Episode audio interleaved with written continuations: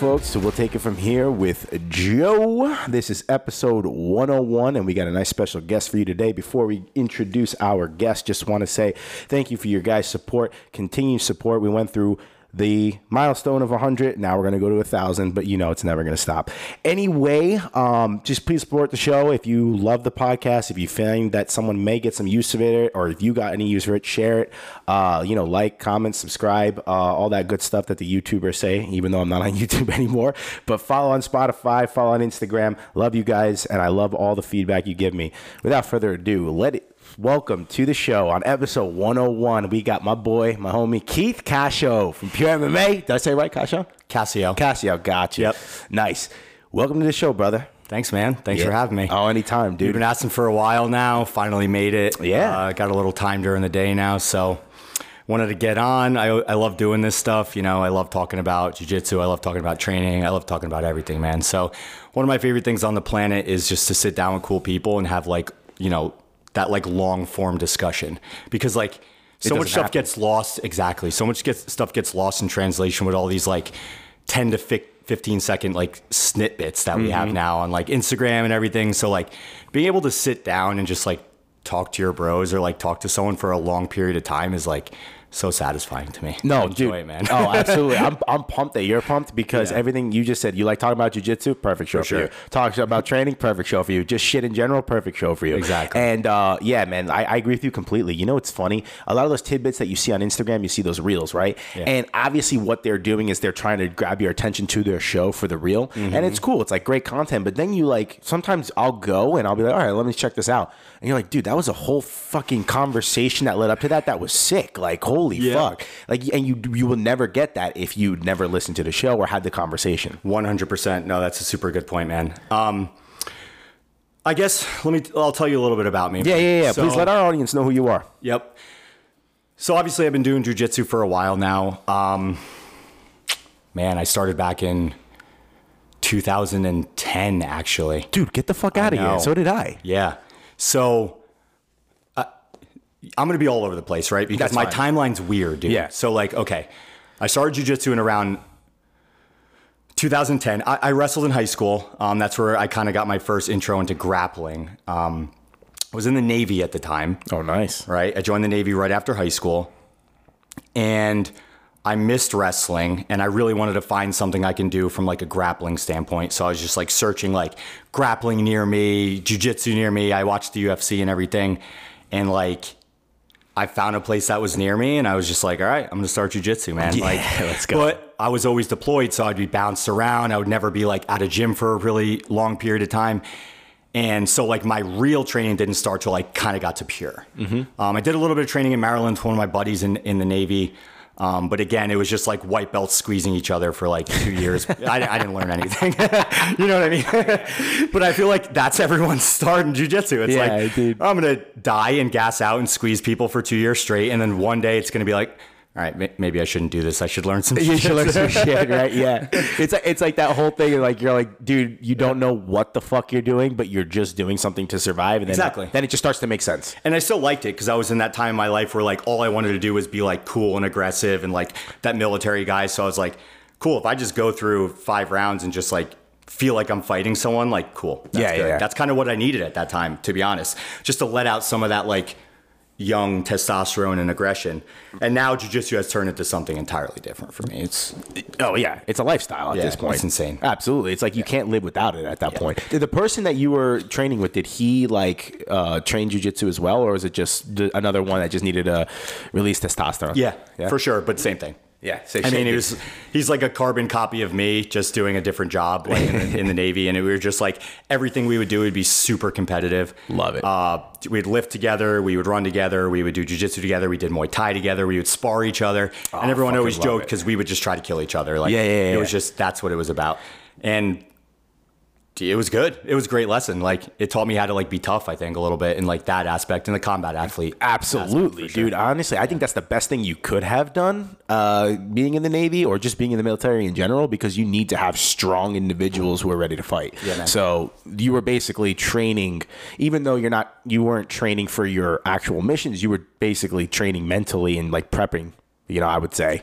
For sure. And I, you know, I was one of those guys always that I, like, I always embraced that like warrior culture of like, you know, I, I joined the Navy to, to do like, to be in combat. Like I joined when I was 17, 18 with the full sight of like being a SEAL. Like I wanted to like Yeah, do that shit. so like go. everything I did was like towards that. I'm Mm-hmm. just like, all right, how do I build this like complete warrior path? But I mean, you serve with a lot of people that like they don't do jujitsu, they don't fight, they don't do anything. Like they hardly work out. So Yeah, there's a huge dichotomy of people that join the military for sure, dude. dude. Yeah, and- and, you know, like everyone. I've I'm never in the military, but I've listened to a lot of podcasts with uh, uh, like military Yeah, yeah. people. Um, and they all say that everyone serves their purpose, right? Everyone plays a role and they're all important. But then it's like you will see there is like like I could see what type of military guy you were just because like based off your lifestyle. There there's those that just stay there and they don't really do much and they just maybe it was a way to get into uh, for a scholarship or, or whatever. But no, there's like I like the stories to hear from like your guys' perspective. Like I wanted to go there, I wanted to fucking fight, and Yeah. I, I get Yeah, and I mean, I I guess I'll talk a little bit about that. Yeah. Too.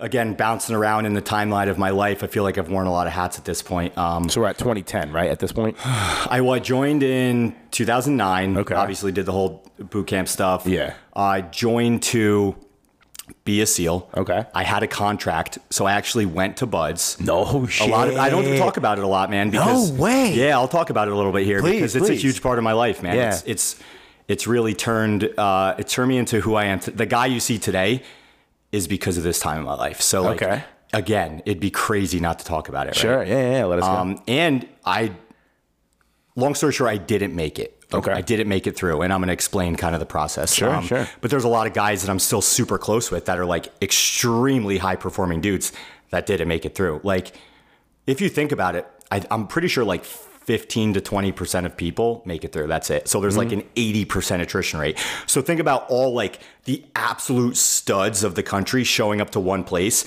and 80% of them still don't make it. Yeah, right? yeah, So they're, crazy. Uh-huh. but then they branch out. Like one of my buddies didn't make it. Now he's like, you know, a pilot in the army. Like people go on to do like awesome things. Mm-hmm. Um, because of that failure, it's such a powerful tool. Um, and I'll talk about that a lot into what created like the person I am today and like why I do what I do. Um, but yeah, long story short, I went to Buds. I made it into Hell Week. Uh, like so, I you know I did the whole first phase thing. Damn. I was 18 years old, dude, surrounded by my absolute heroes and like way over my way in way over my head. So that's can you can you say what class you were part of or no? yeah. So I originally was class 279 and then I rolled into 281. 281, So okay. 281's the actual one that I like went through Okay. with people. Yeah. Um so like a lot of like people I know and my friends that like but I still know people that were in like 279 that like made it through and did everything too. I keep in contact with those Yeah, guys yeah, yeah. too. Um but yeah, made it into Hell Week. I, I was just like it's so funny to talk about this because like it's impossible to convey through words um, and i don't want to get into too much obviously i didn't make it through the program so like my word is not like bond right Yeah, yeah, yeah. i wasn't like a 20 year serving in the seal teams type of guy and like so i literally all i know is like not even like 0.0001% of like what that lifestyle and, and industry like all I know is the training I went through, right? Mm-hmm. Um, and I'll use it as kind of like a backboard to bounce into like the next couple things that I did in my life. Sure thing. Um, yeah, it was crazy. It was awesome. It was hard. Um, some of the best memories in my life are from doing that. But at the end of the day, I just wasn't mature enough, man. I was 18 years old. I Yeah. had no clue what I was getting myself into. And I had a couple bad days that I wasn't mature enough to like understand like oh this is just part of it and it really got to me. Like Okay. there were certain evolutions or aspects of it that like would I would have a bad day. Instructors would get on me and be like, "You don't belong to be here." And it, I like I took that to heart, and I was like, "Yeah, I don't think I do." There was a couple things I couldn't do, but like looking back, and you ask and you talk to people, like they do that on purpose. At some point, they single out every single person and make like that your day where you just can't do anything right, and that's part of the process to see if you can handle that stress. I long story short, I couldn't, so I was in Hell Week you know, one of the first few evolutions, we were, you know, doing the surf torture, laying in the ocean. And I was just like getting over being sick. And like, I was just in that feeling where I was just like feeling bad for myself. And I just had a moment of weakness. And I was like, I don't think I can make it through. Like, I don't, I was looking ahead too much. I was like, I don't think I can do all the stuff they need me to do during this week and like get through it. And Okay. it's such a limiting belief. Like I look back now and I'm like, oh, like I totally couldn't have done it. There was one or two evolutions that I was struggling with, but for the most part, I was pretty average. Like I, I didn't really fail anything too much. So like, it was really just a point where I just, I, I was young, I was immature, I gave up, moment of weakness, and yeah, it's- it was, it was crazy, man. dude you know it, it's crazy to think about like because hearing it like you went through a, a certain phase of it right phase one Yeah. and i the only part i know um is just through my research and watching like the i think they had like a documentary of like class two threes i forgot two Mm-hmm. Yep. of something um but basically what you're Three, four, two, two, Yeah, eight, two- one of those. yeah, I think it was Dude, two, three, watched- four. I used to watch that shit like yeah you, every night when I would like getting ready for the day. bro it was it was but like to Yeah. watch it Yeah. right you start to play mind games with yourself and you're just watching it It was way harder than than what they Oh, showed. oh, one thousand percent. But to put like into perspective, you guys were doing the um, like you would get in your teams and you would have the like, I think it's like a, a, a thousand pound log or something, and you have to transfer it from shoulder to shoulder. Log PT. Yeah, Log that's first PT. phase. They That's do all that first stuff in first phase. Yeah. And then you were talking about the one that you were talking about, uh, the the surf. Isn't that basically you just lay down and have the waves come over your head, right? And it They like just freeze you. That's Yeah, it. That's it. That's it. You just lay there and they freeze you. Well, I'm saying that's it, but that's fucked up. It's all- like, it's no, it's, it's horrible. Yeah. Because think about it. Were you? Because I know they do a summer and a winter, right? Were Mm. you winter or are you summer? Summer, I think. Which I remember running a lot, and I think that's like how they determine like winter versus. Yeah, it was definitely summer. No, because I yeah I literally got like heat stroke almost like during one day. Yeah, it was summer for It was sure. summer. Yeah, because think about that. Think how fucking cold the Pacific Ocean is. Yeah, dude, And then you fucking, bro, dude, that's just that's nuts. And look, even though you know you look at it like okay, it shaped you who you were, and and you- and you were you're mature enough now to realize that you weren't mature enough back then. The fact that you even did it is badass, and Mm-hmm. Yeah. it's it's pretty fucking sick. It was cool. and like I'm just glad I did it. Oh hell yeah, dude. Yeah. Was it everyone? Because everyone always goes buds, buds, buds. I think buds is probably one of the hardest, um, from my opinion. Right. Yeah, I think It is one of I the hardest it's- training. I think it's for the most part pretty accepted that it is the hardest training because of the water aspect. Yeah. it's. I mean, that you either have that or you don't. Like Uh-huh. from you know a, a mental and physical standpoint, some of the other selection courses are probably equally as hard. Yeah. Um, but you know, being underwater without oxygen is a whole different game, so- dude and that's what like i think phase two if i remember that documentary correctly i think that's when That's they when like they do it, yeah. that's when they do it and they have like all that shit i don't know I, I don't know if like they actually drown you and bring you back to life i don't know if that's a myth or not but that I, maybe that's like to fuck to fuck with your head but i feel like all of these courses and i think you told me this once because i think back like a year and a half ago i was going through this phase where i may have wanted to go into into the seals too and you were just like bro you looked at me you were like bro just don't give up He's Yeah. like, that's it. He's like, I "No, always try to mental." recruit people. It's so Yeah. funny. like any young guy that comes up to me and they're like, they, and we'll we'll get into this too, like the the loss of like man's meaning, right? Like, Okay. so many young men come up to me, and it, it's so funny because. Um, I, I feel like I just give off that aura sometimes. Like a lot of like guys come up to me and they just like talk about how miserable they are, and I'm like, for so, I think I have experience enough to like kind of like lead people through those dark times sometimes. Yeah. And so many young men come up to me and they just like what they're looking for is like that like crucible, right? Mm-hmm. That like pursuit of something that's like really challenging. And I'm Mm-hmm. always like, hey, give like special operations in the military a thought. Like you will meet like-minded people. Yeah. 100%. You'll meet people that are like have that fire inside them that they can't explain, that probably don't feel like they belong in a lot of environments, and you'll give yourself a nice workout and challenge. So like at the end of the day, it's not the end of the world if you don't make it. Yeah. It really isn't. There's other cool shit to do in the military constantly, and like you will use it as a tool. Like once you get out of the military, like, dude, I'm like 33 now, and I'm like, I still haven't figured it out. Like, there's so much life left to live, Bro, uh, You no can do figure. yeah, out, you can do like four to six years in the military and get out and be like, oh, that was awesome. Like, I just immediately started making money. Like, I have a GI Bill now. I can go to school if that's what I want to do. Yeah. I have all this stuff. It's like, I'm a huge proponent of the military, man. I really Yeah, am. yeah, like, yeah. there's so much stuff you can do too, where like moms will come to me and talk and be like, my daughter is like going into the Air Force and I'm terrified. I'm like, what's her job? She's like, oh, she's going to be doing this. I'm like, she's going to be almost in no danger. Like, there's more danger for her to like become a nurse and work in Newark. You know, what I mean? yeah, it's yeah, like yeah. that's way more dangerous than her like traveling the world and like with the, some of the most like experienced people in the world and like doing cool stuff. Like, Yeah, that's it's just a good idea for a lot of people. It it is. Dude, that's like it's so from a civilian standpoint. If you and if, if you don't do research, if you don't like the military in general, you're Yeah. so limited to the knowledge of it because you you oh I'm in the military and this is what I do. You automatically assume someone's a grunt. You automatically assume boots on the ground, and then then you realize like oh Less no, than one of the Yeah. military is combat arms, man. Yeah. it's like it's a whole functioning ecosystem. There's accountants, there's admins, there's cooks, there's engineers, there's mechanics. It's mm-hmm. like it's. It's everything, It's yeah. a whole world, and most people don't realize that. You know? Yeah, yeah, it's so funny. Not everyone in the military is It's like a warrior, Yeah. guys. Not everyone's me. Jocko Willink. Not at all. Oh, Tim Kennedy. Fuck, bro. It's, that, that's fun, dude. Well, so then where? So okay, so Yeah. we're in buds. You you you you just said okay. I, I this isn't for me. I quit. You quit. Okay. They rang the whole bell, Rang did everything. bell? Yep. Went All through right. the whole process. A lot of people will say they were like medically dropped and all this stuff, or right. At some point, you need to like admit that, you you, quit. didn't make it. There's nothing wrong with it. Like you Yeah, quit. Yeah. You quit. Don't get me wrong. Like I don't think quitting's a a good thing, but like you're also trying to join like one of the hardest special operations in the world. Like people are gonna quit. It's Yeah. just it is what it is. Oh, one thousand percent. Um. Yep. So I quit. And Then what, what was your next move to that? next move was be pretty miserable for about a year or two and hate my life and like you know woe is me and Yeah. but i still kept training and doing all that stuff hanging out with a bunch of other guys that quit just trying to figure out like what the hell we were going to do in the military um, i ended up picking a job i had like three choices like all of them were pretty lame and we all just decided to do the same thing so we could all be together and just like cause a ruckus Yeah. there was like four or five of us but then like more kept showing up like Nice. it's so funny dude um, so i ended up do, going to air crew school All right. um, which is like an aviation type of rate.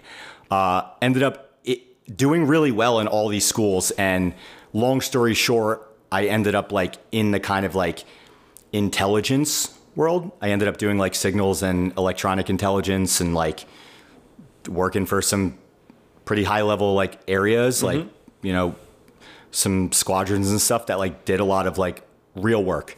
Um, so I ended up in a really cool environment. That's man. fucking I, like, sick. The cool thing is what too, like when I was going through high school and and I was not a good student, man. I'm the typical like I cannot sit still. Like if you try to lock me in a room for a couple hours, like I'm gonna call, I'm gonna You're find so a way to rearranged in the room. destroy and, and create chaos, dude.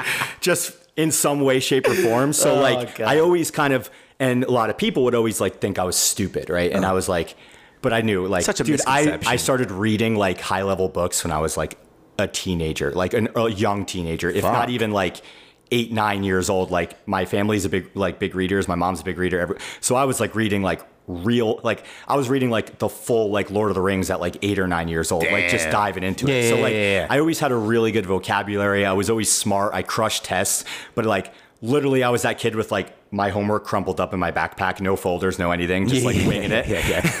I love it. So I always thought I was like kind of dumb, and then I got to the intelligence world, and I actually went through like one of the hardest like mental schools that the Navy has to offer, and I made it through. sick. Again, really high uh, attrition rate. It's Yeah. like you're basically like memorizing like extreme amounts of like ranges and numbers and like you have to literally memorize them all and the only way to make it through the school is to develop I don't even know how to describe it. Like you're building uh, building blocks. building blocks 100% some people would literally in their mind build like like physical structures to remember these things like like acronyms and like my way was, was to create an a through z song and like with each like I, I literally sang a whole song in order of like the range you were supposed to remember them in and then somehow tie the numbers to those names right Oh, shit. so again like this is where like my love of like oh like you can like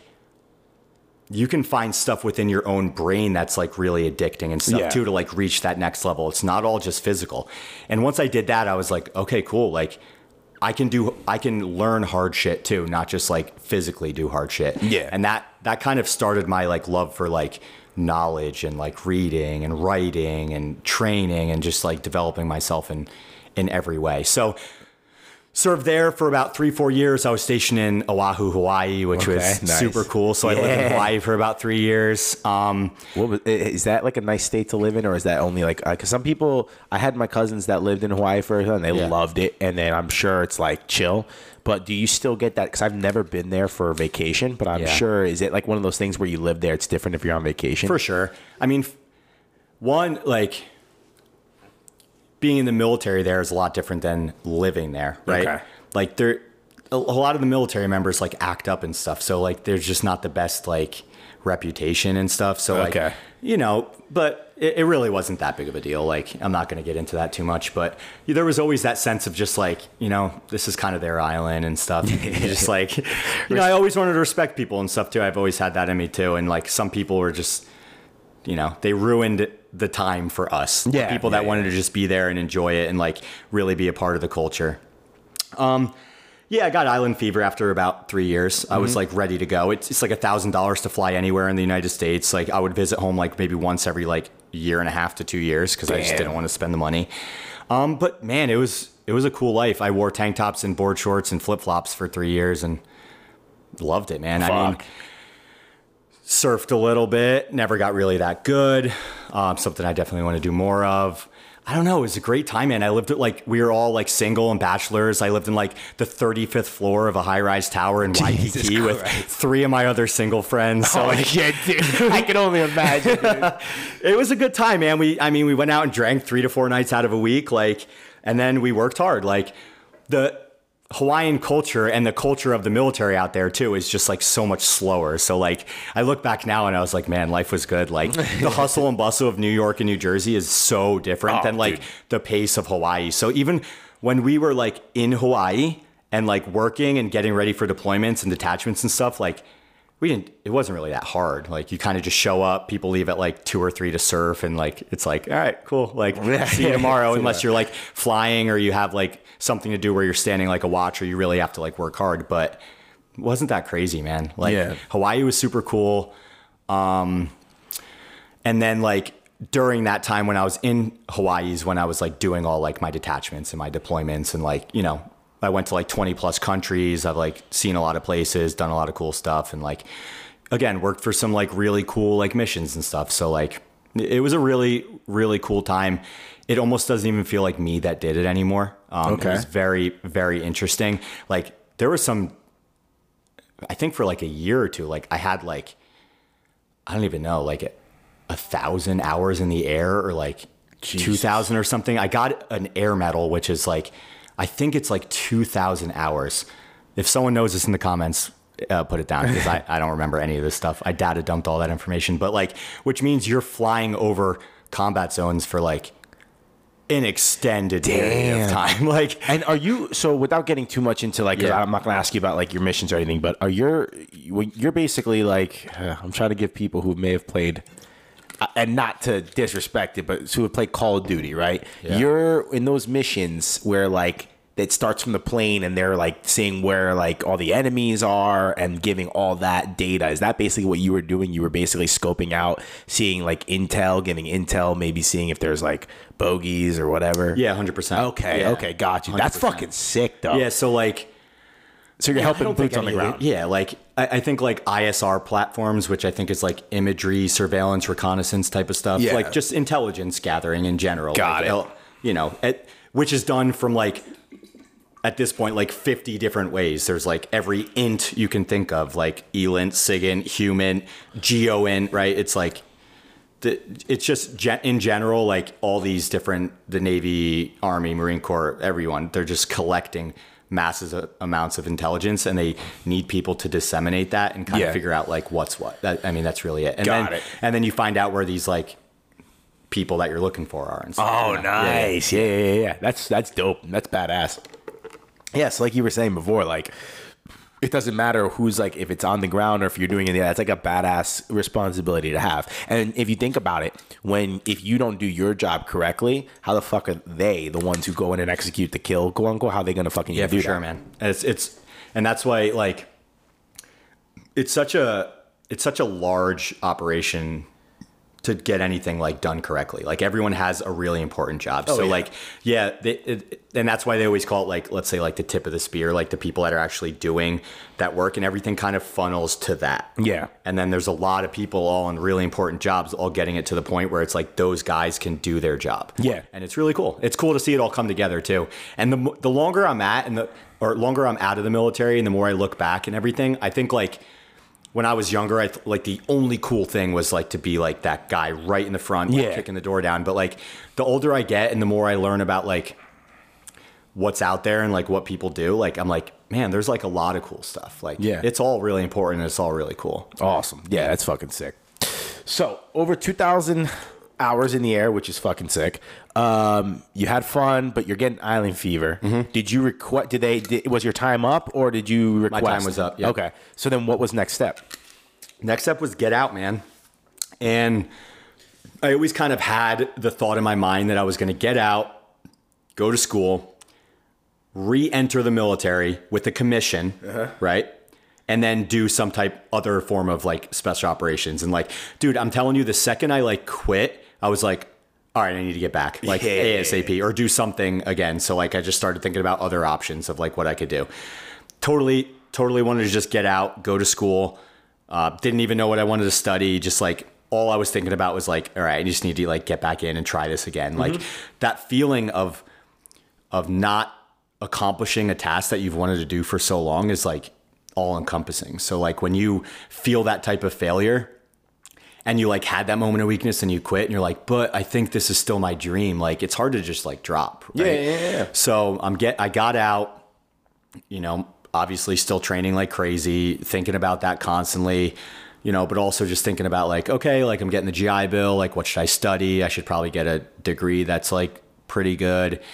And honestly, man, for the next couple of years, I just kind of like floated around, you know, got in and out of good relationships and bad relationships and like worked worked out a lot and like I had I was making enough money off the GI Bill while I was going to school that I didn't have to like work that much but I was like doing serving on the side and Yeah. like doing some bartending and stuff like you know just to make extra money and make ends meet. I was training people doing client stuff um and then yeah man kind of like from that time on it's kind of like led me to like where I am now. Like as I got out I met my wife Nice. who well my wife now right? Um, and it kind of derailed a lot of the plans that i had. Um, again fully entering the military with one goal in mind to do some type of like special operations is a very kind of like selfish purs- pursuit. I wouldn't say selfish but it's it's um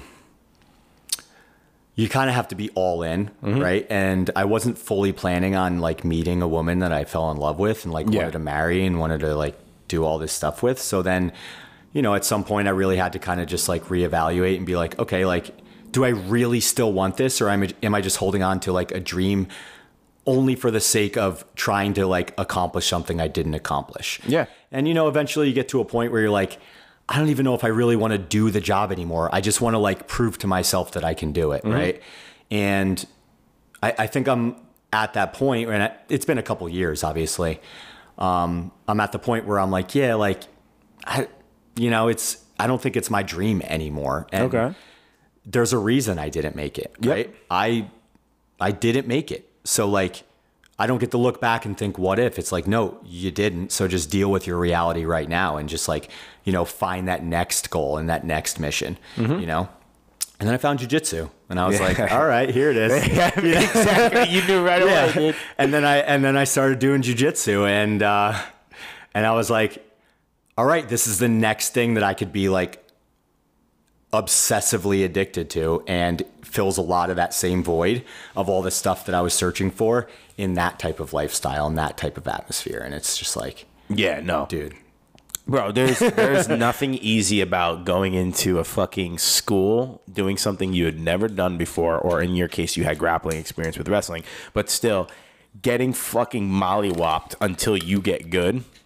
And everyone gets good at their own pace. Some people get good quicker, and others don't. But everyone will, as long as you stay there and train with quality. You're gonna get good. Yeah. Um, and, and but there's nothing harder than going back each and every class knowing that you may fucking get your ass whooped. Yeah. And you just got to do it. So I can see exactly what you mean that mindset. Never giving up, never quitting. Yeah, Fuck it. For sure, man. And I think like I don't know, like I enjoy getting beat up a little bit. Like I totally do. Mm-hmm. Like I there's something about it where like for me and I talk to I talk about this a lot with like other guys that, that get it. I'm sure you get it, dude. Everyone gets it that does jujitsu, but like there's something about like crushing yourself physically that like relaxes you mentally. Do you know what I mean? Like Yep. so for me, like I'm always very like switched on and like hyper vigilant and always just like it's it's hard for me to kind of like turn off. Um, and the only time I ever fe- almost feel like I am is when I let out that kind of like aggression from like jujitsu. And and at this point, obviously, it's not even aggression. It's just like you know I'm just moving around, using technique and doing stuff like that. But there's still something about it that's like really helps me just like relax mentally and Yeah. not be so like you know go go go all the time Dude, it helps me relax for sure So true. Like today, even uh, I trained at noon, and before I don't know what the fuck was happening, but I was getting a little anxious for some. I don't know what the fuck Yeah. it was. Right? Just like all right, I got to do something. Like I don't want to be home, Uh-huh. and I went to, to train, and like after training, bro, Yeah. felt so good. Like hard rounds, but like For sure, felt dude. calm. It's so weird. Like Yep. you get you give all of your you exert so much energy and you're going through such a like uh I, I don't want to say trauma, but it's basically fight or flight. For sure. And then you feel good. You Yeah. feel like zen. Like what the fuck? for sure man Dude, it's amazing. For sure, and it, there's so much more to it than just like the physical release too. Um, like think of how much real life you, like how much real life you go through in a five minute round. Like, Oh, yeah. right? You're going through like full on like taking a look at who you are, like from a really like real lens, like even like towards the end of the roll, like you're you're you're say you're like retaining guard the whole time and there's like 20 25 seconds left and you just like have that discussion with yourself like oh I'm exhausted right now. Like should I should I really try to retain this guard for 25 seconds or should I mm-hmm. just like you know let the dude pass. He's probably not going to tap me because there's only 20 seconds left. And then we could just like laugh and like slap hands right that's like a that's a small decision to make, but it's like in the grand scheme of things, like how you do every something is how you do everything. Like if you're like always right at the end, just like giving up and just like mm-hmm. letting it happen, you might do that when like the stakes are higher or like bigger mm-hmm. decisions where it's just like you get to the end and you like can't finish or you can't close. It's like Yeah. you gotta sometimes you gotta like use jujitsu as like a way to figure out like how to like figure out life in general too. Yeah, it's like 1000%. being able to like really be honest with yourself and like go through those battles and answer those hard questions while you're training is like it's helped me in my life for sure. Yeah, absolutely. No, um, fuck, dude. Like, I tried doing that today at an end around, but someone had a choke in, and I just tapped because I almost went out, dude. And There's Yeah. three seconds you left got too. no, we got tapped. Um, but no, I agree with you completely. It's a it's a huge life lesson to, like you said, like it's it's so weird if if some people are like listening right now and never Totally. did it. They're like, what the fuck are they saying? It's a life lesson. No, it really is a life fucking lesson. Like even let's just say you're getting your ass handed Mm-hmm. to you by someone who's so much better than you, and you just don't like. You're like, fuck. Some of those days, you're like, fuck, dude, this was a bad day at Yeah. jiu-jitsu, right? But then you look sure. back at it, you're like, I should have, I should have fought more. I should sure. have fought Yep. more. And it's like that thing is like you give up Yep. and then you feel bad. But then the next day you go with that same person again, you don't give up. Fuck no, you don't give up. You may not win, but you don't give up. Like, you know For what I mean? It's like it's like it's like a good fucking lesson. You don't even know that you're learning it. Yep. Hundred percent. That's I was I was rolling with uh, Rosa last night. I, I Oh, roll with yeah. Rosa all the fucking time. Dude, I love him. He's one of my main training partners, and like I've I've been battling a bunch of injuries in a row. Like Mm-hmm. again, no one else's problem but mine. Like if I have to show up for like six months and get my ass kicked.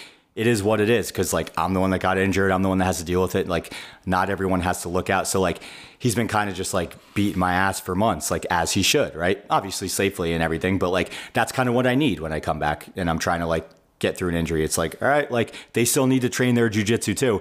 And if I'm taking up a round from him every every day or every other day, it's like, all right, do some jujitsu. Like I'm gonna tap. It is Yeah. what it is. Fuck yeah. And like I'm finally starting to get to a point where I feel like I can like, you know, get back to like the type of game I like to play and just like be a little hold on to things a little bit longer and just like, you know, not let people just like get me in stuff they normally wouldn't get me. in. Yeah, like yeah, when yeah. you're battling an injury. It just is what it is. And like last night, like, you know, I was going after and I was like, you know what? Like I'm feeling pretty good tonight. Like I just got to like remind myself like where my jujitsu's at and what I'm capable of. So I just like I was like, all right, I know I'm gonna be safe with him. Like I'm just gonna like do my best jujitsu right now and just like not give up stuff and not let him pass and not do all this stuff. And I had a great round and I'm just like, man, like sometimes you just you just need to do that. You just need Dude. that reminder and just like reset it. It's like all is right on the mat. It's like, okay, like that's it. You know, I don't got it. overcomplicate it. Yeah, don't exactly. overcomplicate it. Like that's the one great, thing. man. The one thing that I was uh, always taught, or I I get told sometimes, um, like with, I'll go with Rob, Rob Alex, right? The motherfucker's a fucking wrestler. He's black belt in judo, black belt in jiu-jitsu, Yeah, right? for sure. But Yeah, my good luck. goal, my goal, my goal. Yeah. Okay. I have this as one of my goals jiu-jitsu. Take him down. And if he's listening, I know he's laughing right now. Yeah. What the goals is It's a take him great down. goal, man. It's a great For sure. That I will quit jiu-jitsu that day. For right now. sure. Just kidding. Yeah. But every time I go to do something, right? And I'm like, and then after the round, he'll be like, dude, stop hesitating. Yeah. He's like, just stop. He's like, who cares? If I Agreed. sprawl on you, who cares? At least you're going to learn something, Yep. right? You got to keep, you got to do something. And I'm like, you're right, you're right. Then the next round, I'll come in. The next round, I'll come in. I'm like, all right, fuck it. I'll go in, do something like, like try to set him up, grab a leg. And I'm like, all right, cool. And then next thing I know, I'm getting tossed. Sure. But, you know, afterward, he goes, I'm closer each time. And, percent closer. and you know what? At the end of the round, he's not telling me you're hesitating. He's like, good job. Yep. That's it. So now you know you're going. Dude, I love that. Yeah, I have like, I, I'm very, I, I think one of my main skills in jujitsu is being able to like, after rolling with people for a couple times, like kind of figure out like their game a little bit and like where they're good and where they're bad and like where I want to, or how I want to use them to develop my own game. Like, for like Dean Hott, for example, right? Yeah, like yeah, all of a sudden you just started doing like a ton of leg locks, started getting really good. But again, another safe training partner. So like every time I roll with him, I just like immediately get into leg locks with him. Yeah. and I'm just like, okay, like I'm gonna spend the next year just like figuring out Dean's leg lock game and like doing leg locks with him. Cause like if we're going back and forth at a high level, like it's gonna be hard for a lot of other people to leg lock me. So I'm like, all right, that's where he like thrives, like I'm in. Yeah, right. and I find where the other person is really good. And I'm like, okay, that's what I'm working with him. Like Scott Cooper and I, Oh, yeah. like he's been helping me a lot while I'm injured too, because like he'll just like play guard and like we'll do like a five minute just like guard passing like round. Yeah. Where it's just like, okay, like I don't really want to get like like tackled hard or swept hard or anything like that. So like I'm just gonna like do my absolute best to pass you. You're gonna do my absolute best to not let me pass you. And we get into like really cool like guard retention and passing exchanges like a lot. So like for me, I'm like five minutes straight. I'm going with like Scott's pretty like high level jujitsu. Like Oh, he's got really yeah, good dude. jujitsu. Hell yeah. So like if I pass his guard like using some like new stuff I'm working on, I'm like, okay, cool. Like Absolutely. right, you know, and then.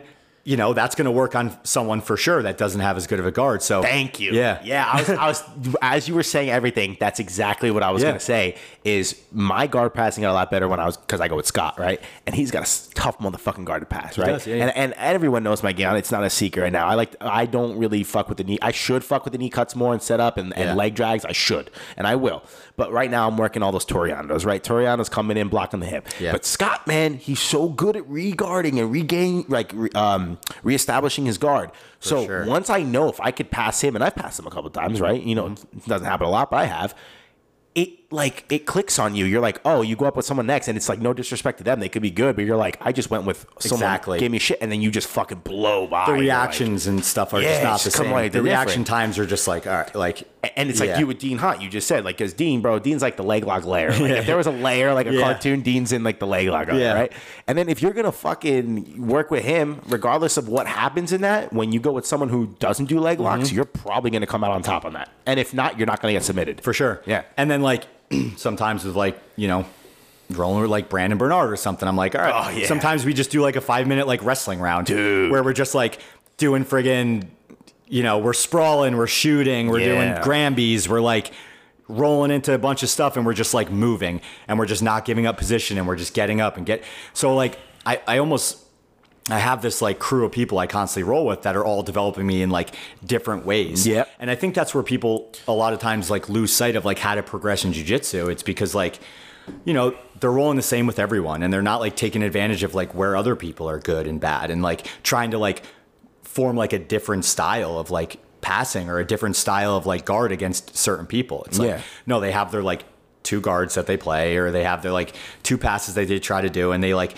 try to use that against every body type and every you know type of person that does jujitsu. And I just think that's where you're like you're missing out a little bit on like Yeah. the fun of like it, it's almost more like, like gamifies it. It's like Yeah. you're it's like different like characters like you're like Mortal Kombat or Tekken characters, and it's like everyone has their own style and their own thing, and Yep. it's like okay, like how does this style work against this style? And like I think you need to be able to be highly adaptable and like have a couple different styles that you could like immediately like turn on or turn off depending on who you're going against. So Oh, one thousand percent. For Yeah. me, for me, I would say that's uh, I'm playing off my back a lot more now, and and that is something that I've prolonged for too long.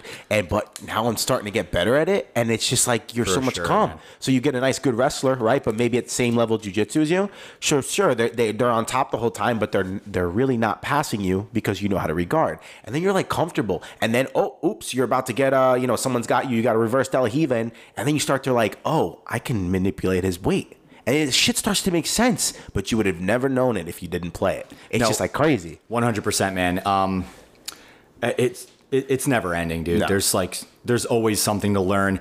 I, I I'm like you a lot. I I got all the pretty much all the way to purple belt without really developing my guard that much. So like the second I got my purple belt, like you get that feeling of like. All right, there's parts of my game that aren't purple belt level. So like I it, in order for me to live in reality and be honest with myself and develop the way I want to develop and like the way I would expect like a student, my own student to develop or my own client is like, okay, like what are you really not good at? It's like or that's all you're doing. So like really for the first like 6 to 8 months of like my purple belt, I just sat down at the beginning of every single round and I was like, all right, I'm going to figure it out. Yeah, Like it's the fuck only yeah. way. I I'm not the type of learner necessarily where like you know I could watch a ton of videos or I could like hear people talk or instruction like I learn when I'm rolling. I just really do. Mm-hmm. And I know there's like the whole aspect of like, you know, you really got to like drill and you got to like really like lock everything in and like take time and like study and do all that stuff. And I love that. I love watching jujitsu, don't get me wrong, but like until I feel it done at like the speed at which like my brain is operating like during rolls it doesn't like super sink in. Like i can do stuff in the beginning of class and i can like learn all the movements and stuff like that but it, it's just not how i learn man. Like i learn like i will pull something off in the middle of a roll that i've never done before and then i'm like oh i can do this now forever. Yeah. it's like i do it once real in the middle of a roll and it's like oh now this is like a tool of mine. Yeah. and it's it's crazy because a lot of times that happens after like being in the same position and feeling that same thing like on like the thousandth time you feel it. And you're like oh there's something here i haven't seen. Okay let me try that. And you're like oh wow like i missed this for the last three years how did i miss it? yeah, this you missed that. it's right? crazy man And you know, you know, what's you know what's awesome too. What's awesome is like going with people who are like experts. Yeah. And you and you try like you're trying your hardest to get something on them. and they're just- Mikey Main. Yeah, Mikey Main. Yeah, that's Joe Campese. Dude, So frustrating. So frustrating. And like, like, even But I love it, man. Oh no, it's great. And you know, like sometimes what I'll do is like, this is like a, a trick. Not even a trick, just a tip for all of you, like like us, like the ones that Yeah. are working up to that. If you try to put them in something, they're gonna get out of it, of course, right? yeah but actually like pay attention to what they're fucking doing. You know how many times Yeah. I'll get in a situation I'm like, fuck, they're getting out of it, and instead of being like, fuck, they're getting out of it, I'm just like, oh wait, let me see how they're getting out of it. Yeah, 100%. Oh, let's. Oh, that's what. Uh, obviously, it's gonna be easier for them because they're doing it a long time. But Yep. now at least I can have an idea, right? hundred percent. And man, like in that moment too, you're like, if you're so focused on like trying to tap them and squeezing and grit, like Yeah. you're not going to see anything. Nothing. You're you're not going to see how they get out. You're not going to see how they respond. Like, and it, it's just not it- like who cares who you tap, Yeah, right? It doesn't matter. shit, like, bro. it's like take that moment. See what someone high level is doing. One, they're going to want to train with you more too because you're like controlled in these end, Yeah. end game submission areas, right? Yeah. If I roll with someone that like I know like they're gonna do anything they can to get that tap in in like that position, it's like I might be more hesitant to roll with you. But if Yeah. you're a person that like has really good technique and you have me dead to rights and you like can just like stand there Yeah. and look at me, it's like I'm gonna tap anyway, dude. Like that's cool. Like Yep. to be able to have the skill of jujitsu, like to like someone to lock up like that perfect heel hook and just like they, you know how they just stop. Yep. And you're just like, And they look at you Oh, I'm totally yeah. like, there's Yeah. no way I'm getting out. Tap, Tap. and we restart. Like, cool. Like I'll do that for every position. If you get my, if you get me in a, a great armbar and like I'm fully extended, like tap, like Yeah. great. I'm not gonna or if I'm doing it to someone too, it's like, and you just want to grit and like fight so hard that like something's gonna snap. Like I'm, I'm just, I'm letting it go. Yeah, one I thousand percent. Yeah, sure. dude. Like, like, I'll and roll I- into something else. bro. Like, I I agree with you hundred percent, and I have no problem going hard, balls to the wall rolls, right? As but it's like with the control people, and even people that come to visit the gym. Like, I don't fucking care. I'll be your. You want to fucking go? I'll go For If sure. you- if you're like, i I've gone with people who are standing up, and like, I don't even know if they're doing it on purpose or not, but they're like, they're trying to like get a. Like they're what, what do you fucking call it? Like tying up. They're trying to tie up. collar tie. Collar tie, And and, they're like like, fucking smacking you in the Yeah, face. And like I don't, I don't go like, dude, stop. I'm like, all right, this motherfucker. Is what you want to do? We'll do it, sure. right? But here's the thing: at the same time, I rolled with someone uh, that came into the gym, very high level. Uh, he's not, he's not from our gym, but he's come to the pro classes, very high level, right? Yeah. And I just remember, like, I'm playing leg games with him, dude. I don't play leg games. Like, my leg games are the, are the next thing after open guard that I'm going to work on, right?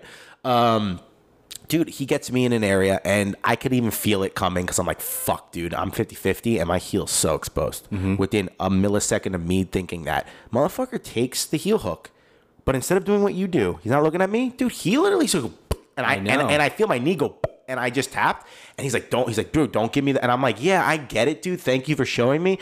But uh thank God I actually fucking have some Yeah. like I, I'm not saying strong knees, that doesn't even make sense, but like thank God you didn't fucking pop my goddamn LCL or whatever, dude. Yeah, Like, it I- makes no sense. I hate rolling with people like that, man. Like I get it. Um, or MCL, I don't know. yeah, like I love going hard too. Like that, I'm there for the reality of jujitsu. Yeah. I want to be like good at jujitsu from a, a point of like being able to really defend myself against anyone. Like Yeah. that's the whole point. So I get what it's like to train hard. I love training hard, but there's a difference between training hard and training safe. And like, Yeah. You know, you gotta you gotta take care of your training partners. Even if you're dropping in other schools, you don't know people. Like, dude, Dude, who cares? Like, bro, how do you how do you Yeah. approach that? Because when I go to other people's gyms, it's like a it's a, it's like a, it's almost like a dichotomy. You want to be respectful, you don't want to be the asshole, but then you sure. also want to rep your gym a little bit. You don't want to look like a bitch. Yeah, I don't know, man. Like- um, it's hard. Like I've dropped into quite a few schools. I love dropping into new Yeah. schools, and I, I, for me, it's always like, I guess what the old adage, what everyone says, like I try to match what you're doing. Yeah. Right. I'm at the end of the day too, though. I have to like protect myself too. So 1000%. you know, I'm rolling with some blue belt that wants to like win. Like I'm like, all right, well, we're gonna roll hard then. Like I'm still gonna have all that intuitive like safety and really try not to hurt anyone like always Yeah. but i'm also gonna like make sure i don't get hurt too like i don't know if they're gonna like rip stuff or like do stuff so like i'm gonna win i'm gonna try to win like Yeah. that's always the goal if i'm rolling with another like super chill purple belt or, or even a black belt at the other school like you know i'm gonna try to do good jujitsu i Yeah. think that's the best way to represent where you train is like I want this guy to roll with me and be like, oh, this dude feels like jujitsu. Like he feels like he knows what he's doing. Yeah. So like that's always my main goal is to be like, oh, when I roll with this, the guy that the black belt that owns this school that I'm dropping into, like I just want to make sure like in every position that I'm doing like good movement and I'm like representing jujitsu well. And he's like, okay, this dude feels like a purple belt. Like, Yeah, yeah, yeah. Whether or not I That's a good one. tap anyone or do anything, it's just like you could usually tell when you're training with someone that like, oh, this dude kind of gets it. He gets Yeah. jujitsu. He moves like he moves like the techniques are supposed to be like, you know, displayed and done. And it's just like that's always what's cool to me. When I feel someone that has really good like jujitsu, I'm like, yeah, that's that's what it's about, Mm-hmm. dude and you, You could know? tell too Yeah. that's a good answer and, and it actually does put that into perspective because you could definitely tell when you're rolling with someone that is just not trying to kill you and like because sure. they could kill you Yeah. there's like you get it like you have this sense you're like oh this person's good i think they're taking it easy Yeah. then you'll be like oh who was that and they're like oh like 17 time world champion all Yeah, right yeah. cool yeah, I got For you sure. yeah. they're usually like it's just fun like it's and it's not disrespectful either because if you get to a higher level they're gonna fuck you up Yeah. at full speed but it's like when i was going with phil hawes Yeah. i rolled with phil hawes at a pro class once and like he, he wasn't trying but like he still fucked me up you know what i mean like, like he like it's just like a it's like a respect you know what i mean and that's cool, dude. It's Yeah. like when you get to a certain level, you should be the kind of guy. At least that's what I want. Where like everyone enjoys training with you. Like Yeah. I dude, anyone that has rolled with me can can they can tell you like I just tap early to stuff, man. Yeah, it's just like fucking train. I just don't care. I've been injured enough times that have taken me out of training, and I just had to like eventually get to a point where I'm like, dude, I just really don't care. Like Yeah. I'm good enough to know when I when I go and I really go and I'm like trying not to be tapped and tap people like I can.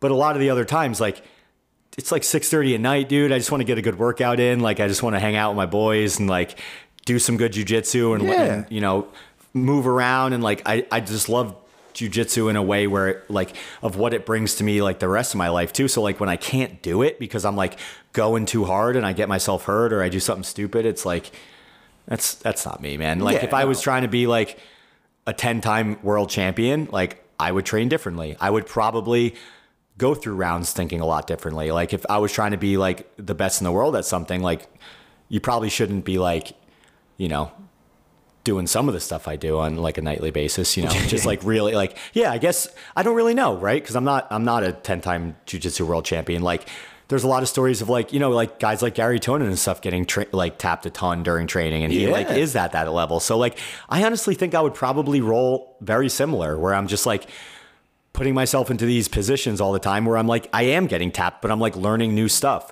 But then like every once in a while with like the right training partner be like, all right, there's no way. Like I'm trying to tap him and I'm not getting tapped. Yeah, And I still have guys I do that with all the time. Do you know who's really good at explaining that? Uh, Andy.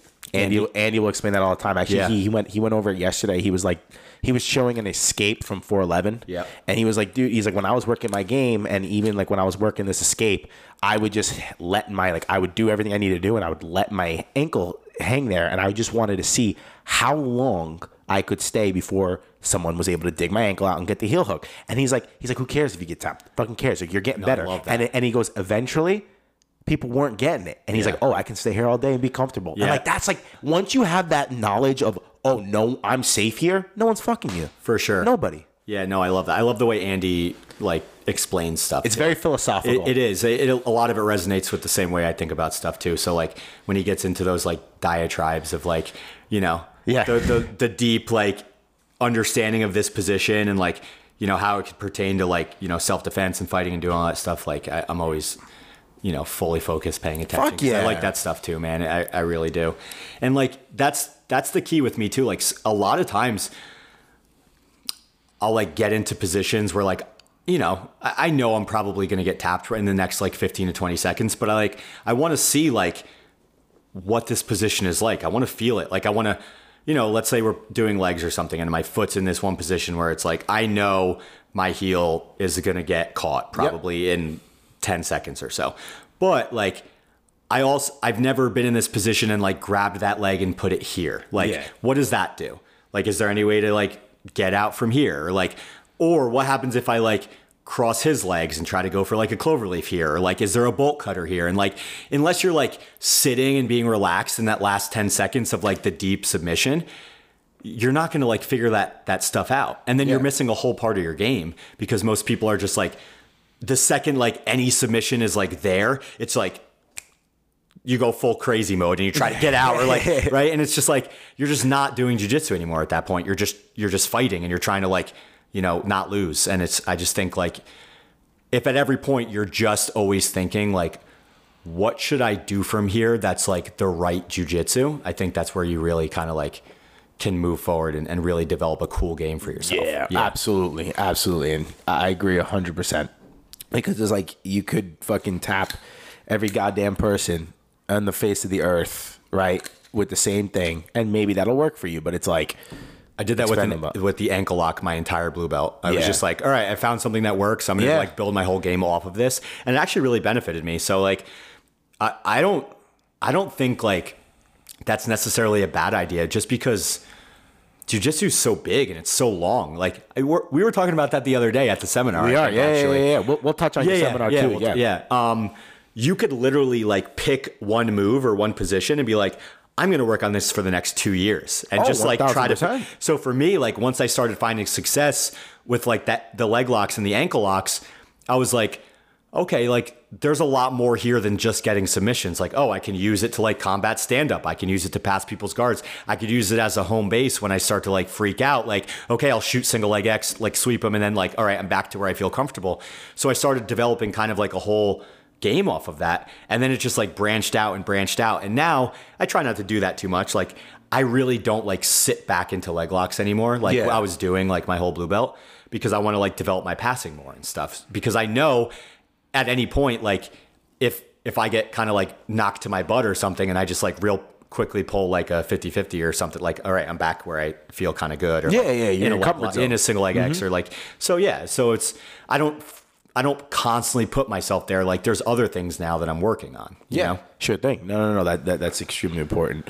Um, but to move on, I want to. I want. I do want you to touch about your seminar because I want you also give like you know people For sure. an opportunity to go to it because you are. I I would like to move on to your whole personal training because Yeah. you're a personal trainer, right? Yeah, I mean, um, yeah, I mean, I would say yes because I've been doing it for like 15 years now. Uh-huh. But I don't always do it full time or anything. But I've always had, I think, for the past like 10 to 15 years, at like I've always had like a client or like two clients or three clients. Sometimes I taper it up, sometimes I taper it down, depending on like what I'm doing in the other parts of my life. You know, Yeah. like uh, I'm definitely a person that enjoys doing a lot of different things and like trying a lot of different careers and like just it, it, enjoying like the adventure of like exploration and finding out like like what's out there, like what's cool, like what do I actually like, what do I want to do, and then develop some type of like very tapered life for me. It's mm-hmm. like I know what I like, I know what I don't like, and now how do I either build that or find that, right? So mm-hmm. that's what I'm always kind of searching for. But like the personal training and the lifting and the strength conditioning and, and CrossFit and all that stuff, like I've been doing that for a really long time. And again, naturally, the longer you do something, the more people you're around that do it, the more people that come to you for advice, the more people that want to know about it. So like I almost just like get clients naturally by the, me just like working out with people and giving free advice and stuff and then they're just like, "Hey, do you like do this or do you do that?" And like I don't like market myself like crazy or try to sell it or anything. No, Um, but you're you're uh, you don't need to sell it because what what I just picked up what you were saying there. You'll you'll market it or not market it. You'll give it for free, right? But For the sure. shit works. It And works. it works so well that people then want to pay you for your service. And the cool thing is, is that I'm so into fitness in so many different avenues. Like, dude, I love swimming. I love ultra running. I love CrossFit. I love jujitsu. I love bodybuilding. I've done a bodybuilding show. Like, I've done a, I've done, you know, there was times where I was powerlifting. I was deadlifting like 600 pounds. Like, Jesus I, Christ. I've worked myself into like being somewhat competent in a lot of different like endeavors and a lot of different like fitness realms that I meet a ton of people that are all like doing that kind of stuff. Yeah. And then I developed kind of this like hybrid training method of all things that I just really just want to do. Yeah. And then it naturally kind of like descends into this like, all right, well, I guess this person wants to get fit in this way. I'll write a program for that, or I'll do that, or I'll do this. And just being a walking billboard in a way where like I'm always pretty fit. So it's like, Yeah, you, you definitely it definitely Yeah. shows your body like you're you are ripped. So and and like you definitely know what you're talking about because you live it. Yeah, and I'll and I'll do the workouts with people too. Mm-hmm. So it's always like I always like to kind of lead from the front in that way too. It's like I'm always out there doing it. Like I, I'm putting on a headlamp and running nine o'clock at night in the cold, like when no one else is doing that. Yeah. And I'm like, I'm not going to write that in your program and expect you to do it if I'm not actively doing it. I love that. So like I know I know what works and I know what like will take people to the next level because I'm always trying to get to that next level. Like I my one of my greatest pursuits in life is to just like be the absolute like best form of myself as possible and that requires a lot of work in a lot of different domains. So like on a daily basis i'm always thinking like how can i get fitter? How can i get better? How can i learn more? So i'm doing this stuff all the time. Yeah. and through that development and understanding I've been able to kind of like help other people on their path, kind of see like where their weaknesses are, or where their holes are, or what they need to do. So it's just kind of naturally fallen into that rhythm where I like the thing that I've been passionate about for the longest in my life, which is like really hard physical training, is just slowly getting to that point where I'm like, oh, like I've spent 20, 25 years on this. Like, this is kind of what I'm good at now. Yeah. You know, this is kind of like maybe where I need to really like lead my life in that direction where I'm like, okay, one, I get to constantly make myself better in my own physical world so I can help other people Which is gonna keep you young. which is great, man. Like Yeah. it's what I want to do.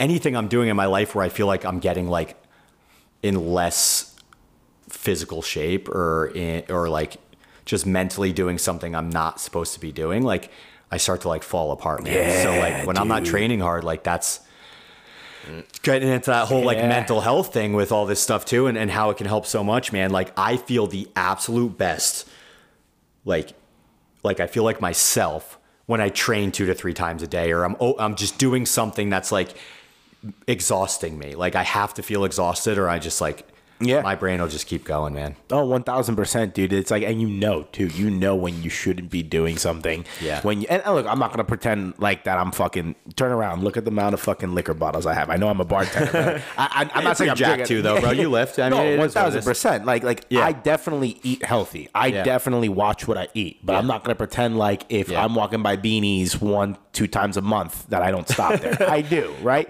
But it's not all the time. Yes. So it's like you got to. It's like you said, you got to taper it. And sure, you can be disciplined. And if you want to tell yourself that you want to eat clean and no cheat meals, go ahead and do it, right? sure. But you don't have to do it that way. No, you don't. And you just have to this is kind of the next stage that I would get into is everything is relative and everything's tailored to what you want, Mm-hmm. right?